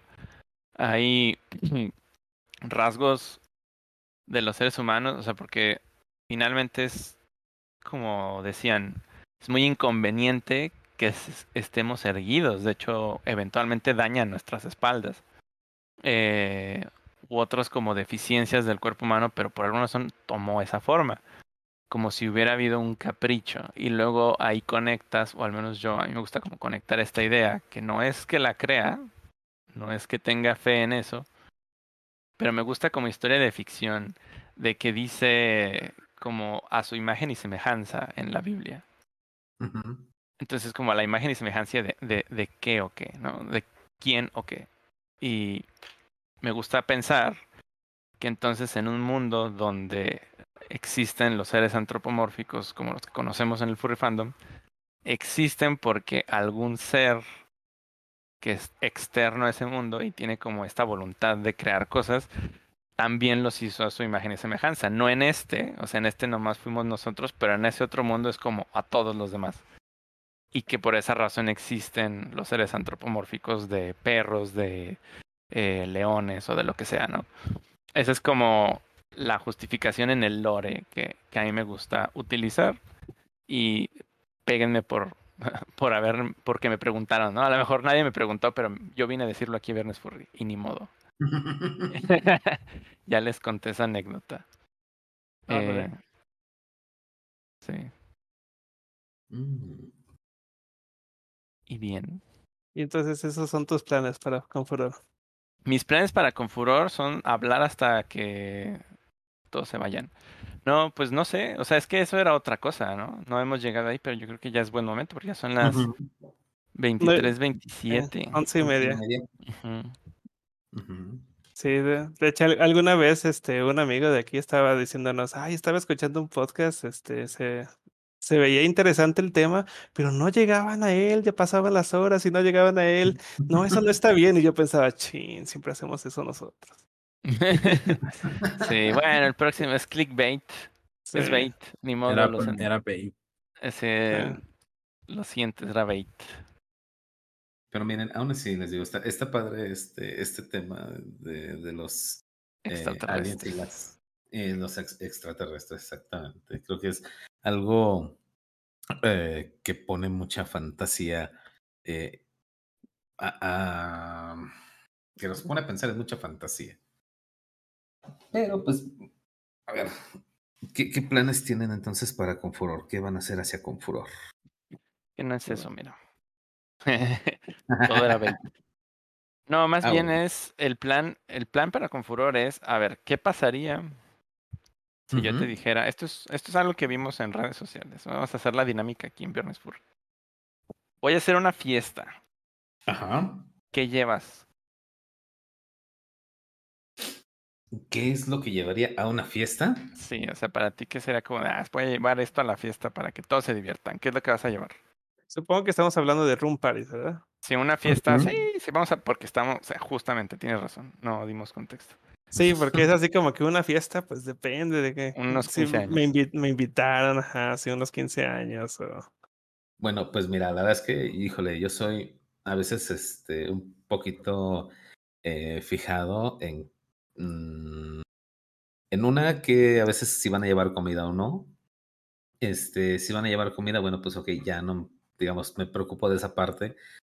Pero si no, soy así como que el de llevar las chucherías, como llevar golosinas, papas, o sea, cosas que puedas estar compartiendo entre todos. No sé si hay unos abritones, sí, yo llevaría de chicharrones, palomitas, cacahuates, y desde eso sí es lo que yo llevaría. Comida. Básico. ¿Por qué básico? Es muy práctico también, ¿no? Es como, pues, sí, para que la gente come. La gente que no come no se entretiene. Uh-huh. Sí, de que si no hay comida no hay diversión, por alguna razón. Dice Isra Morales, dice, ¿qué llevas a la fiesta? Yo mero el hambre. Pues sí. Si hay comida, yo llevo el hambre. Exacto. Ya a ver qué es lo que llevarías tú, Koidel, a una room party. ¿O qué has llevado, Mari? Para que todos se diviertan. Yo le puse una restricción a Koidel. No, no es cierto, está bien. Ya está a sabiendas de que no puedo llevar a Chase. Mira qué loophole encontré. Decir lo que no puedo llevar. Yo no puedo. A ver, ¿qué llevaría yo? Yo llevaría para conectar el Jackbox Party a la televisión del hotel. Oh. Me he divertido mucho luego en room parties de Jackbox, en convenciones. Y siento que es algo que yo podría llevar y sería chido. A ver. ¿Qué llevarías tú, Paco? Pues es que yo no soy mucho de fiestas, entonces tiene que ser como bien específica una fiesta. Que a mí me gustan mucho las fiestas que son como muy chill, como muy calmadas. Pero es que soy terrible para las fiestas. Más bien, si yo organizaría una fiesta, perdón, les voy a voltear la pregunta porque a mí me invitan a una fiesta y es muy probable que no vaya a ir. Pero si yo soy el que está organizando como una room party, una room party que a lo mejor y sería muy aburrida para la gran mayoría, que sería de, pues tal cual como un pequeño art jam.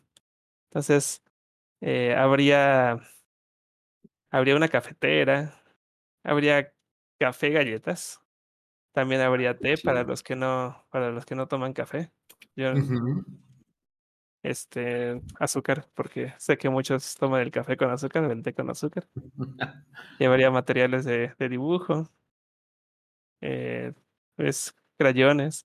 Si va a haber fursuiters, debería de llevar materiales gigantes para que también dibujen, así como los crayones jumbo que me gusta llevar para las ¿cómo se llama? Los Doodles for Charity.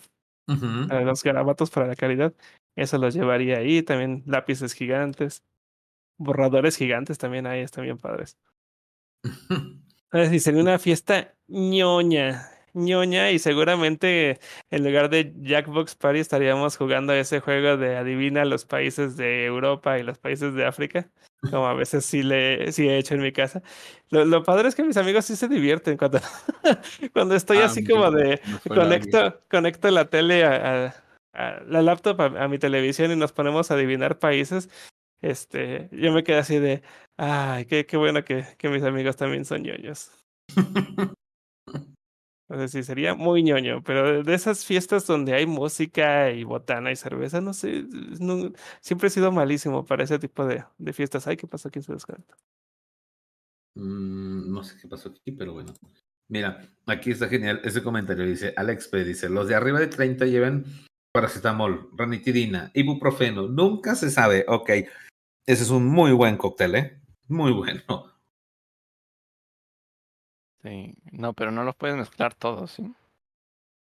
No, para nada. Nadie, no sé si se pueda o no, pero creo que no es conveniente andar haciendo cosas. Ese tipo de cócteles no. Sí. A ver, Ronnie, ¿tú qué llevarías a una fiesta? Una rompa ahí. Mi guitarra. ¿Tienes una guitarra? ¿Cómo es que hasta ahorita me vengo enterando? ¿Sabes qué es lo padre? Yo tengo maracas. Si tú llevas guitarra. Ya sabía que esto iba por ahí. Entonces no es cierto lo de la guitarra, ¿verdad? Bueno, sí tengo una guitarra, pero no es mía. Es de Koidel. Aparte que estaba esperando que me preguntaran precisamente, porque había puesto una imagen que me recordó mucho. Eso de llevar una fiesta a algo para que se diviertan.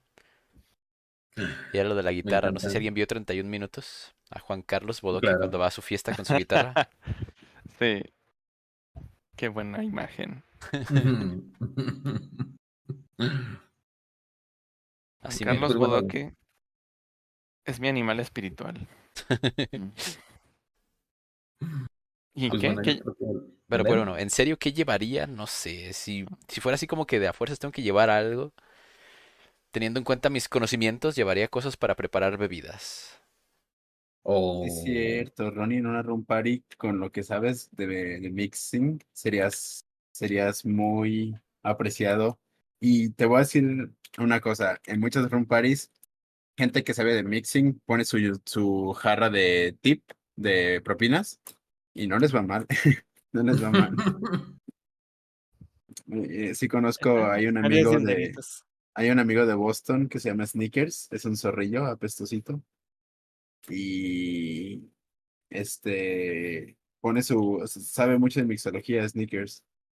Y pone su jarrita y de ahí se lleva unas buenas propinitas. Porque pues es como la persona que está con la música, está con el vibe y ya está haciendo las bebidas y hace la gente unas filitas, y una vez que llegas a tu turno, pues ya es donde, pues por apreciar su trabajo, le dejas unos dolarucos. Pero sí, eso sería interesante, Ronnie. Entonces, Koidel, o sea, Ronnie llevaría sus bebidas, Koidel llevaría dinero. Que le va a pagar a Ronnie. Yo llevaría dinero para las bebidas que se vendería el Ronnie bien chidas. ¿Y tú, Targus? Sí, va Targus. A ver, ¿qué se imaginan que llevaría yo? Ajá, qué trampa, ¿no? Les regresé. Sí, a ver, sí, porque así como que alguien nos preguntara, hubiera estado interesante que nosotros como que adivináramos, pero preguntaste muy tarde eso. Ah, o sea que pregunta, o sea como, bueno, todavía tenemos tiempo de la segunda ronda. De la segunda ronda. No, pues es que ya respondimos todos que llevaríamos, ya sería trampa. Ya hicimos spoilers. Sí. Qué chafa, no sé organizar cosas. No, ya ni siquiera, no vayan a mis fiestas, van a estar aburridísimas. Seguramente me lo voy a pasar hablando de libros que ni existen y que me estoy inventando. Y... O nos vas a obligar así como de, tengo este tema súper profundo. Ajá. Y por favor, respóndanme en este momento. Sí, voy a someterlos a este análisis. Sí, porque así me sentí hace rato. Fue como de, espérate, avísanos que nos vas a meter ese tema para así pensarle un poquito en mis respuestas. Porque sí me veí como muy... no lo sé. Lo siento, creo que me faltó coordinación psicomotriz para saber qué estaba haciendo con mi boca mientras mi cabeza iba hacia otro lado. Pero bueno, sí llevaría cosas, porque obviamente tengo una respuesta para la pregunta que yo vine a plantear. Uh-huh. Bueno, yo creo que yo llevaría Legos. ¿Legos? Sí, Legos en plural. Sí la tiene Ronnie. Ah, ¿ya tenían por ahí sus apuestas? No, pero la acabo de mencionar. Dije Legos. La acabo de mencionar en este momento. Ah, yo no alcancé a escuchar a Ronnie, más que... Sí, yo llevaría Lego. ¿Qué más llevaría? Pero sí sería una fiesta también como la que tú describes, porque creo que cuando las fiestas son muy ruidosas, no duró mucho.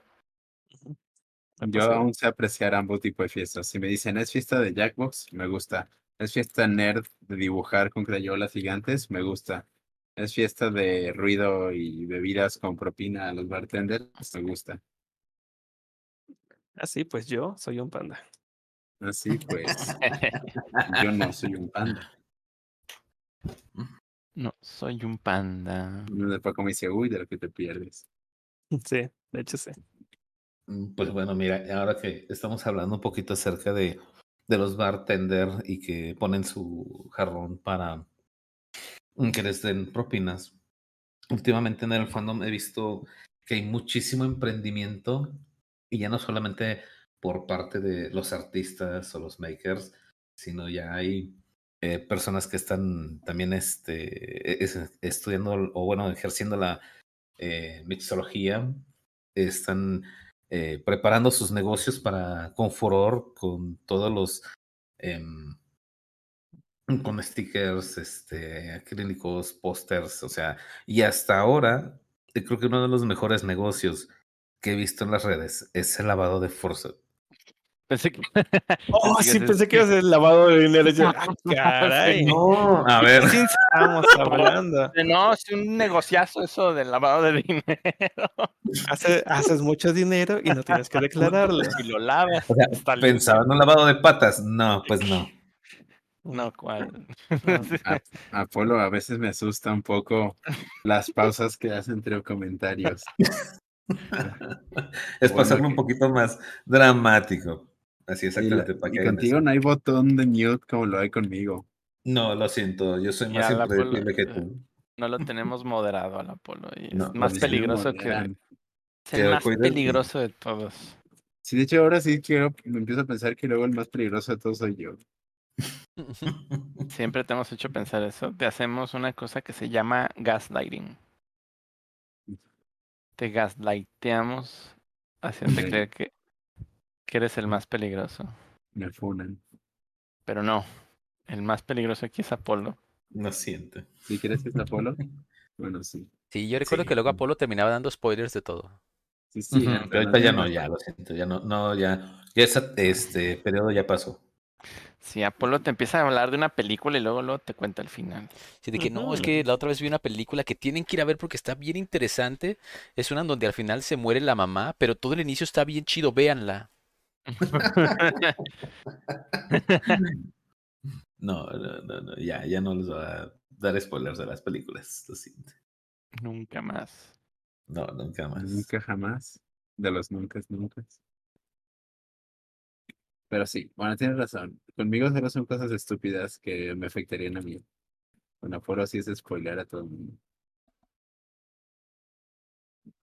Un poquito. Pero bueno, sí. Veamos entonces, Apolo. Continúa con lo que dices. ¿Que te gusta el lavado de dinero? Sí, también. Ay, caray. Pues no, no, ustedes no escucharon eso.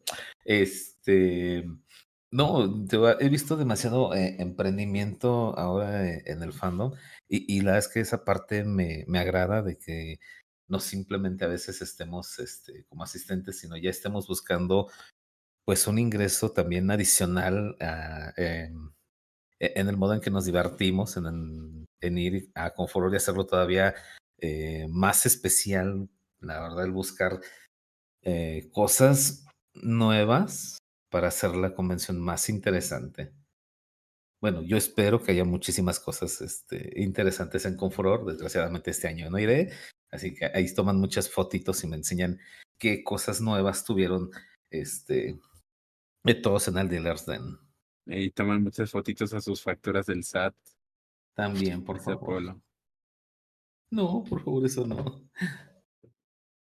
Yo siento que de los mejores inventos que se han hecho es que ya las facturas del SAT se pueden vincular con el banco para pagarlas directamente, que recuerdo que hace unos años era todo de ir a depositar en ventanilla, ir aquí, ir allá, ir acá, o en su portal, todo horrible, pero que ya existe un botón en la aplicación del banco. Wow, en verdad estamos hablando del SAT. Sí, qué bárbaro, Koidel hablando del SAT, qué impresionante. SAT, ya ves, así de corrompida está mi alma ya. La hora SAT. La hora SAT. Impuestos. Pero pobrecito Koidel, o sea, le empieza a decir algo y luego nos vamos al cuello. Exacto. Hay que quererlo, se nos va a ir un día del programa, ya no va a querer. Ya ves, ya me están corriendo. No. No, ¿cómo crees? Estamos diciendo todo lo contrario. No, ya me voy. No, Koidel. Pero bueno. Voy a un programa donde sí me aprecien. Cuando decía Apolo esto del lavado de fursuits, ¿qué es lo que, o sea, qué es lo interesante en el lavado de fursuits? A ver, Apolo, desarrolla un poquito más eso. Ajá.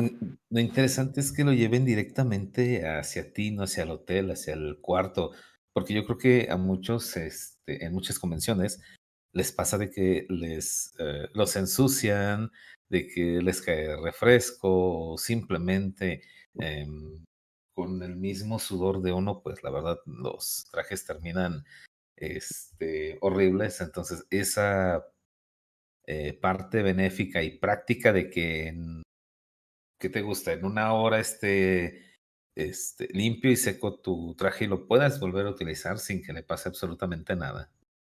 O a lo mejor es una estafa y no, en realidad se lo están robando. Chale. Bueno, no sé, pero ¿cómo los lavan? O sea, en la misma convención van a un... ¿Cómo le hacen? Lo hacen con de estas aspiradoras. Ah, no, pues sí tiene sentido, sí es cierto. Ah, pues sí, gente puede viajar con esas y ya te venden el servicio de lavado de fursuit a domicilio. Está bien, ¿eh? No había escuchado eso. ¿Dónde lo viste tú, Apolo? Redrick es el que tiene ahorita esa idea y al parecer va a llevar su idea a Confuror. Entonces... Y Redrick así de...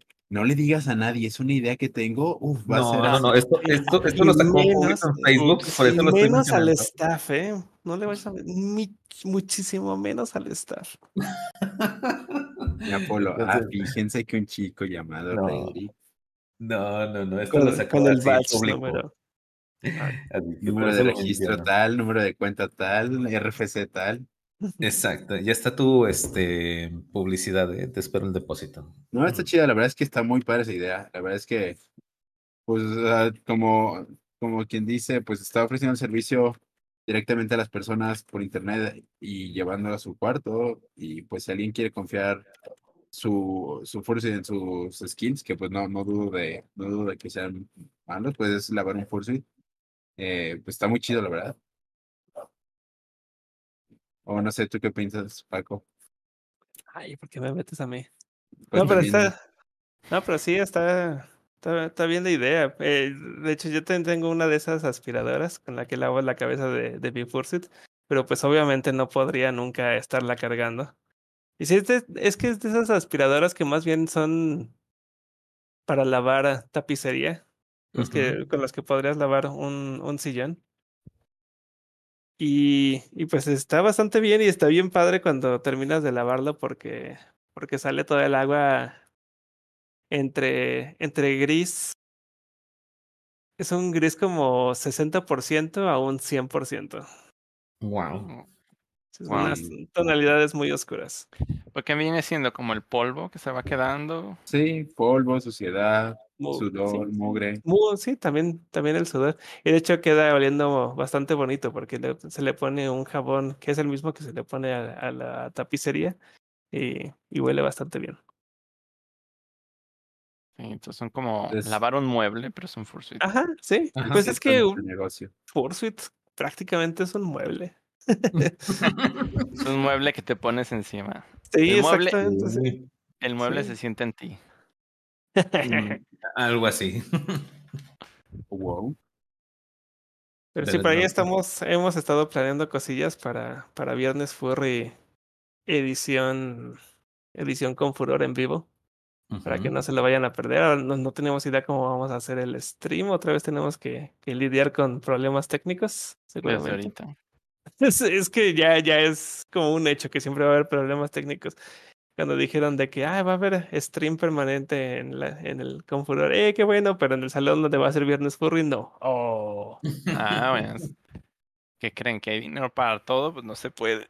Está caro, está caro. No, ¿cómo? Pero sí, ahí tenemos unas ideas. También de un poco de improvisación, pero esta vez no va a ser el PowerPoint karaoke. Ya es algo un poquito diferente, pero igual creemos que va a ser algo divertido. Va a haber nuevo diseño de botones para los que donen a la caridad durante Viernes Furry. Diseño que todavía no existe, pero existirá. Ok. Me indirectean. Tú puedes, Koidel. Lo haces hoy. Exacto. Para meter la presión, va a ser el primer año de todos los Viernes Furry en vivo que hemos hecho que el diseño del botón no va a ser mío, va a ser de Koidel. Va a estar chido. Oh, pero eso no hubiera estado chido dejarlo como sorpresa. No, la sorpresa es qué tan chido va a quedar. Ah, ok.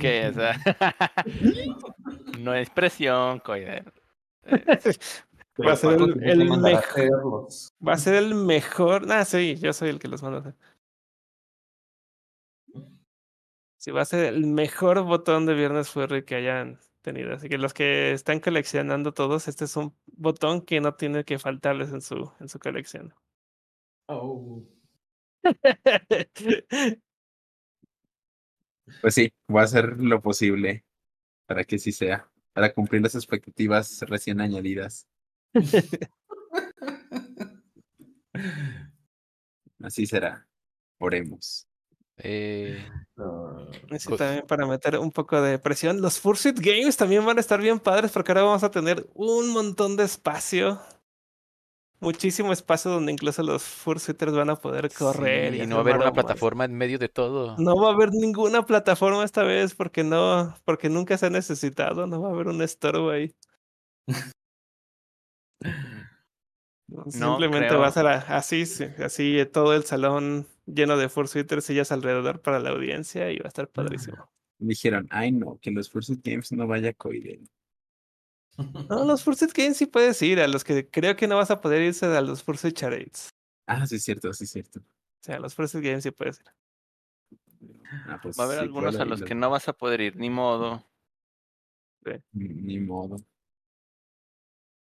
Bueno, también los charades van a estar bien chidos, aunque yo no voy a estar principalmente, así que los voy a dejar ganar. Sí, para que se inscriban los que tienen Fursuits. Ah, sí, hay un juego que se está planeando para los Fursuit Games, que es a fuerzas con guantes, con patas.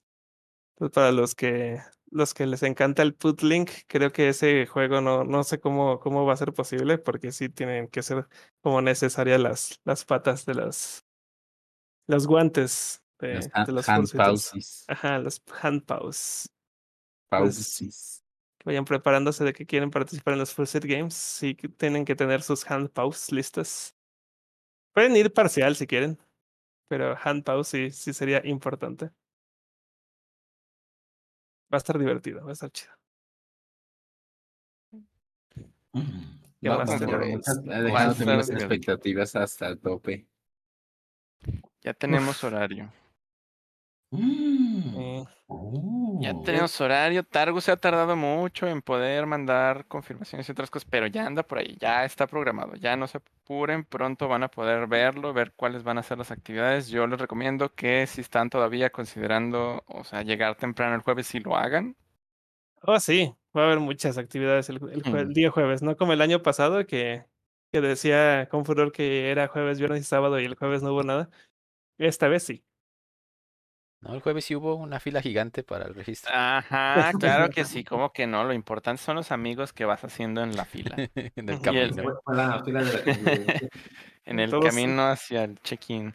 Todos siempre tenemos nuestras historias en las filas. Se hace el camino. Hasta hay una canción sobre eso. Sí, antes hay una canción sobre las filas. De Fox Amor y Pepper Coyote. Ah, no sabía. Sí, se llama Regid Line. Fila de traducirlo al español, fila de registro. Ya fila sé de que, registración. Ya sé que pedirle a Pepper que toque adicional. En la fila que la toque. Sí, voy a hacer. Que se lleve su guitarra y que toque la de Regid Line. Le voy a pedir. Sería mal, Si le das una negra modelo, yo creo que te dice sí. No se puede estar comerciando con personas. No, no es cierto. Y no se puede bebidas alcohólicas. Comerciando con... Espérate, ¿qué? No se puede estar ofreciendo gente. Pues sí, le podemos dar una cerveza de lo que estabas hablando. Ay, pero el sponsor nos pagaron por decir una modelo oscura. ¿De dónde? Yo quiero mis regalías entonces. Yo no sabía. ¿Dónde están las regalías del canal? Me las estoy robando yo. No, por favor, no se roben nada.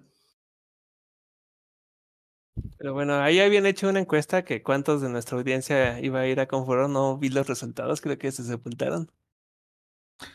El 40 y tantos. El 69% dice que no va a ir, y el sí, 26%. Y aún tal vez el 4%. Sí, tal vez todavía están a tiempo de sí pagar incluso su One Day Pass. Por favor, páguenlo el viernes para que sí vayan a vernos en vivo. O sea, el 69% de la audiencia de aquí no va a ir a Confuror. ¿Cómo es posible? Sad. Porque no hablamos lo suficiente de Confuror. Ajá, sí. No sabemos promocionar Confuror aquí. Qué barbaridad. Preguntan, ¿habrá cosas en la madrugada? Sí. Depende. No todos los días. Principalmente la raid, pues sí se supone que va a estar ahí, ¿no? Este año estamos procurando más esa parte. El año pasado que no haya promesas falsas de una raid falsa. Ahora sí también ya están seleccionados los DJs, por ahí también han estado preguntando, ya es algo que este fin de semana se buscará que les llegue su confirmación con sus horarios. Muchas cosillas que van a suceder, por ahí alguien había preguntado antes si va a haber una pool party. ¿Va a haber una pool party? La respuesta... Por ahí veo que sí. Que sí. Sí, va a haber una pool party, pero va a ser una fiesta bien exclusiva porque va a ser son 100 personas las que caben ahí y yo creo que en cuanto se llene ya no van a poder pasar, así es O sea, 100 personas dentro del área de la alberca, creo que le caben máximo 10 personas. Sí, yo creo que en la alberca no va a caber nadie, yo no voy a dar más spoilers de lo que se va a tratar la alberca, pero sí les puedo decir... a los que fueron antes a Confuror en 2019 recordarán que hubo una fiesta organizada por alguien y ahí en un saloncito pues ahora el crew de esa fiesta está dentro de la organización de esta otra fiesta. No es cierto, ¿en serio? Oh, sí, Dios mío, esta va a ser épica. Esto es para que se anime Apolo en mandar hacia el aire el trabajo y diga, sí voy. ¿Por qué no estoy yendo a Confuror? Si me regalan la entrada. No, gracias. No. Y créeme que sí, lo pensé en ir, dije, bueno, voy nada más el viernes del programa y me regreso, pero... No puedo. No es puede complicado. Ser. Lo sé y lo siento, la verdad. ¿Y si de repente te incapacitas ese día? Y me ven allá en Guadalajara. Hasta cara a tu tratamiento. No puedo. Lo siento, soy tan a veces adicto con mi trabajo que no puedo. O sea, no. Mira, Paco te puede dar una plática al respecto. ¿Y quién te va a agradecer? Ajá, ¿quién te va a agradecer por tu trabajo? ¿Tus jefes no? ¿Liverpool? Sí, yo te voy a decir, ¿sabes? El CEO de Liverpool ni siquiera sabe que existe. Es que no. Lo que pasa es que Apolo dice que Liverpool es parte de su vida. Lo tomó muy literal. Sí. El que me lo agradece, es mi bolsillo, mi cartera, que me dice gracias por estos 3 pesos adicionales a la quincena. Pero Apolo, la recompensa de hacer bien tu trabajo es más trabajo. Afortunadamente aquí no. No tengo tanto. Sí, no tengo tanta carga de trabajo. Entonces cuando sale bien, gracias, relax, no, todo está tranquilo. No te dicen, qué bueno que acabaste temprano, Apolo, ponte a barrer o alguna cosa así. No, no te inventan tareas.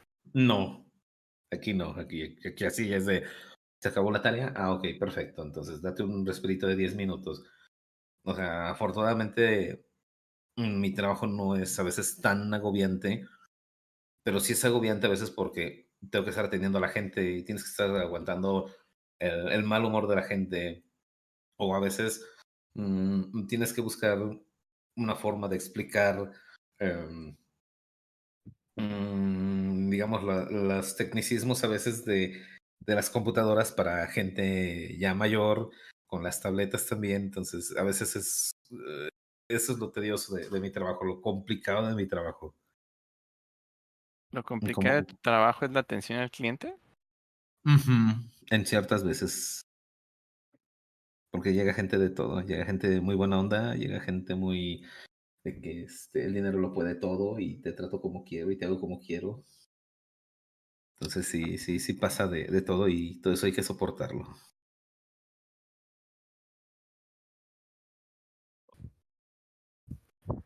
Pues bueno, qué lástima que no vas a estar, Apolo. Yo lo sé. Era tu última convención. Ah, no te creas. No. No empieces con eso. No empieces con eso. Bueno, mira, lo único que sí es que... no puedo decirlo todavía. Pero ¿spoilers? ¿Eh? ¿Spoilers? Me traje un recuerdito de Confuror antes que fuera Confuror, así que muchas gracias por ese recuerdo. Ah, ok. Ah, caray. ¿Cómo? Así no, como Koidel que se robó una llanta. Ah, sí. De hecho, le hemos sacado provecho a esa llanta. Mucho. La llanta es la gente totalmente sin contexto. Caray, una llanta. Pues bueno, chicos, yo quiero dar unos saluditos en el chat. Muchas gracias por estarnos aquí escuchando. Quien nos manda un saludo a Félix The Wolf, a Novaleo El Zorro, también que anda aquí también escuchándonos. Alex P, muchas gracias. ¿Quién más tenemos aquí? The Creative Turtle dice: la fila con regresará, sí. Ah, sí. Y con más fila. Con más fila. Pues sí, va a haber más fila, déjame decirte. ¿Por qué? Porque hay más gente. Uh-huh. Pero esperemos que también haya más optimización, porque hay más recursos. Va a haber más voluntarios que les ayuden a estar registrando la gente. Y la técnica de registro va a ser diferente. Estamos implementando tecnología nueva, bueno, que en realidad de nueva posiblemente no tenga nada, pero es nueva para nosotros y creo que va a funcionar bien, tengo mucha fe en ello, entonces espero que la diversión no se les drene en la fila porque no va a ser lo suficientemente lenta. No puedo prometer que no haya fila porque eso sí no sería realista, o sea, la cantidad de personas que van a intentar registrarse de inicio, definitivamente va a ser bastante. Y lo que sí, pues vamos a hacer lo posible para que desde el miércoles esté disponible el registro. Hasta ahorita todo va marchando bien para que eso se dé. Y pues nada, ya casi está Confuror aquí. Estoy entre nervioso y como todo, ¿no? Uh-huh. Pero siempre termina siendo una experiencia fabulosa y espero que este año no sea la excepción. A ver, antes que nada, un saludo a Lucario Moreno Sainz antes de que nos siga spameando el chat, ya estás saludado. También un saludo a Almita que que oye nuestros podcasts aunque sea en retransmisión. También un saludo especial a Guillermina, que es la que nos hizo el dibujo que ustedes ven en toda la transmisión ahorita. Está muy muy padre, muchas gracias. Oigan, también muchas gracias por los comentarios que nos dejan en los episodios. Eso la verdad es que nos ayuda mucho para saber qué es lo que les gusta y qué no les gusta.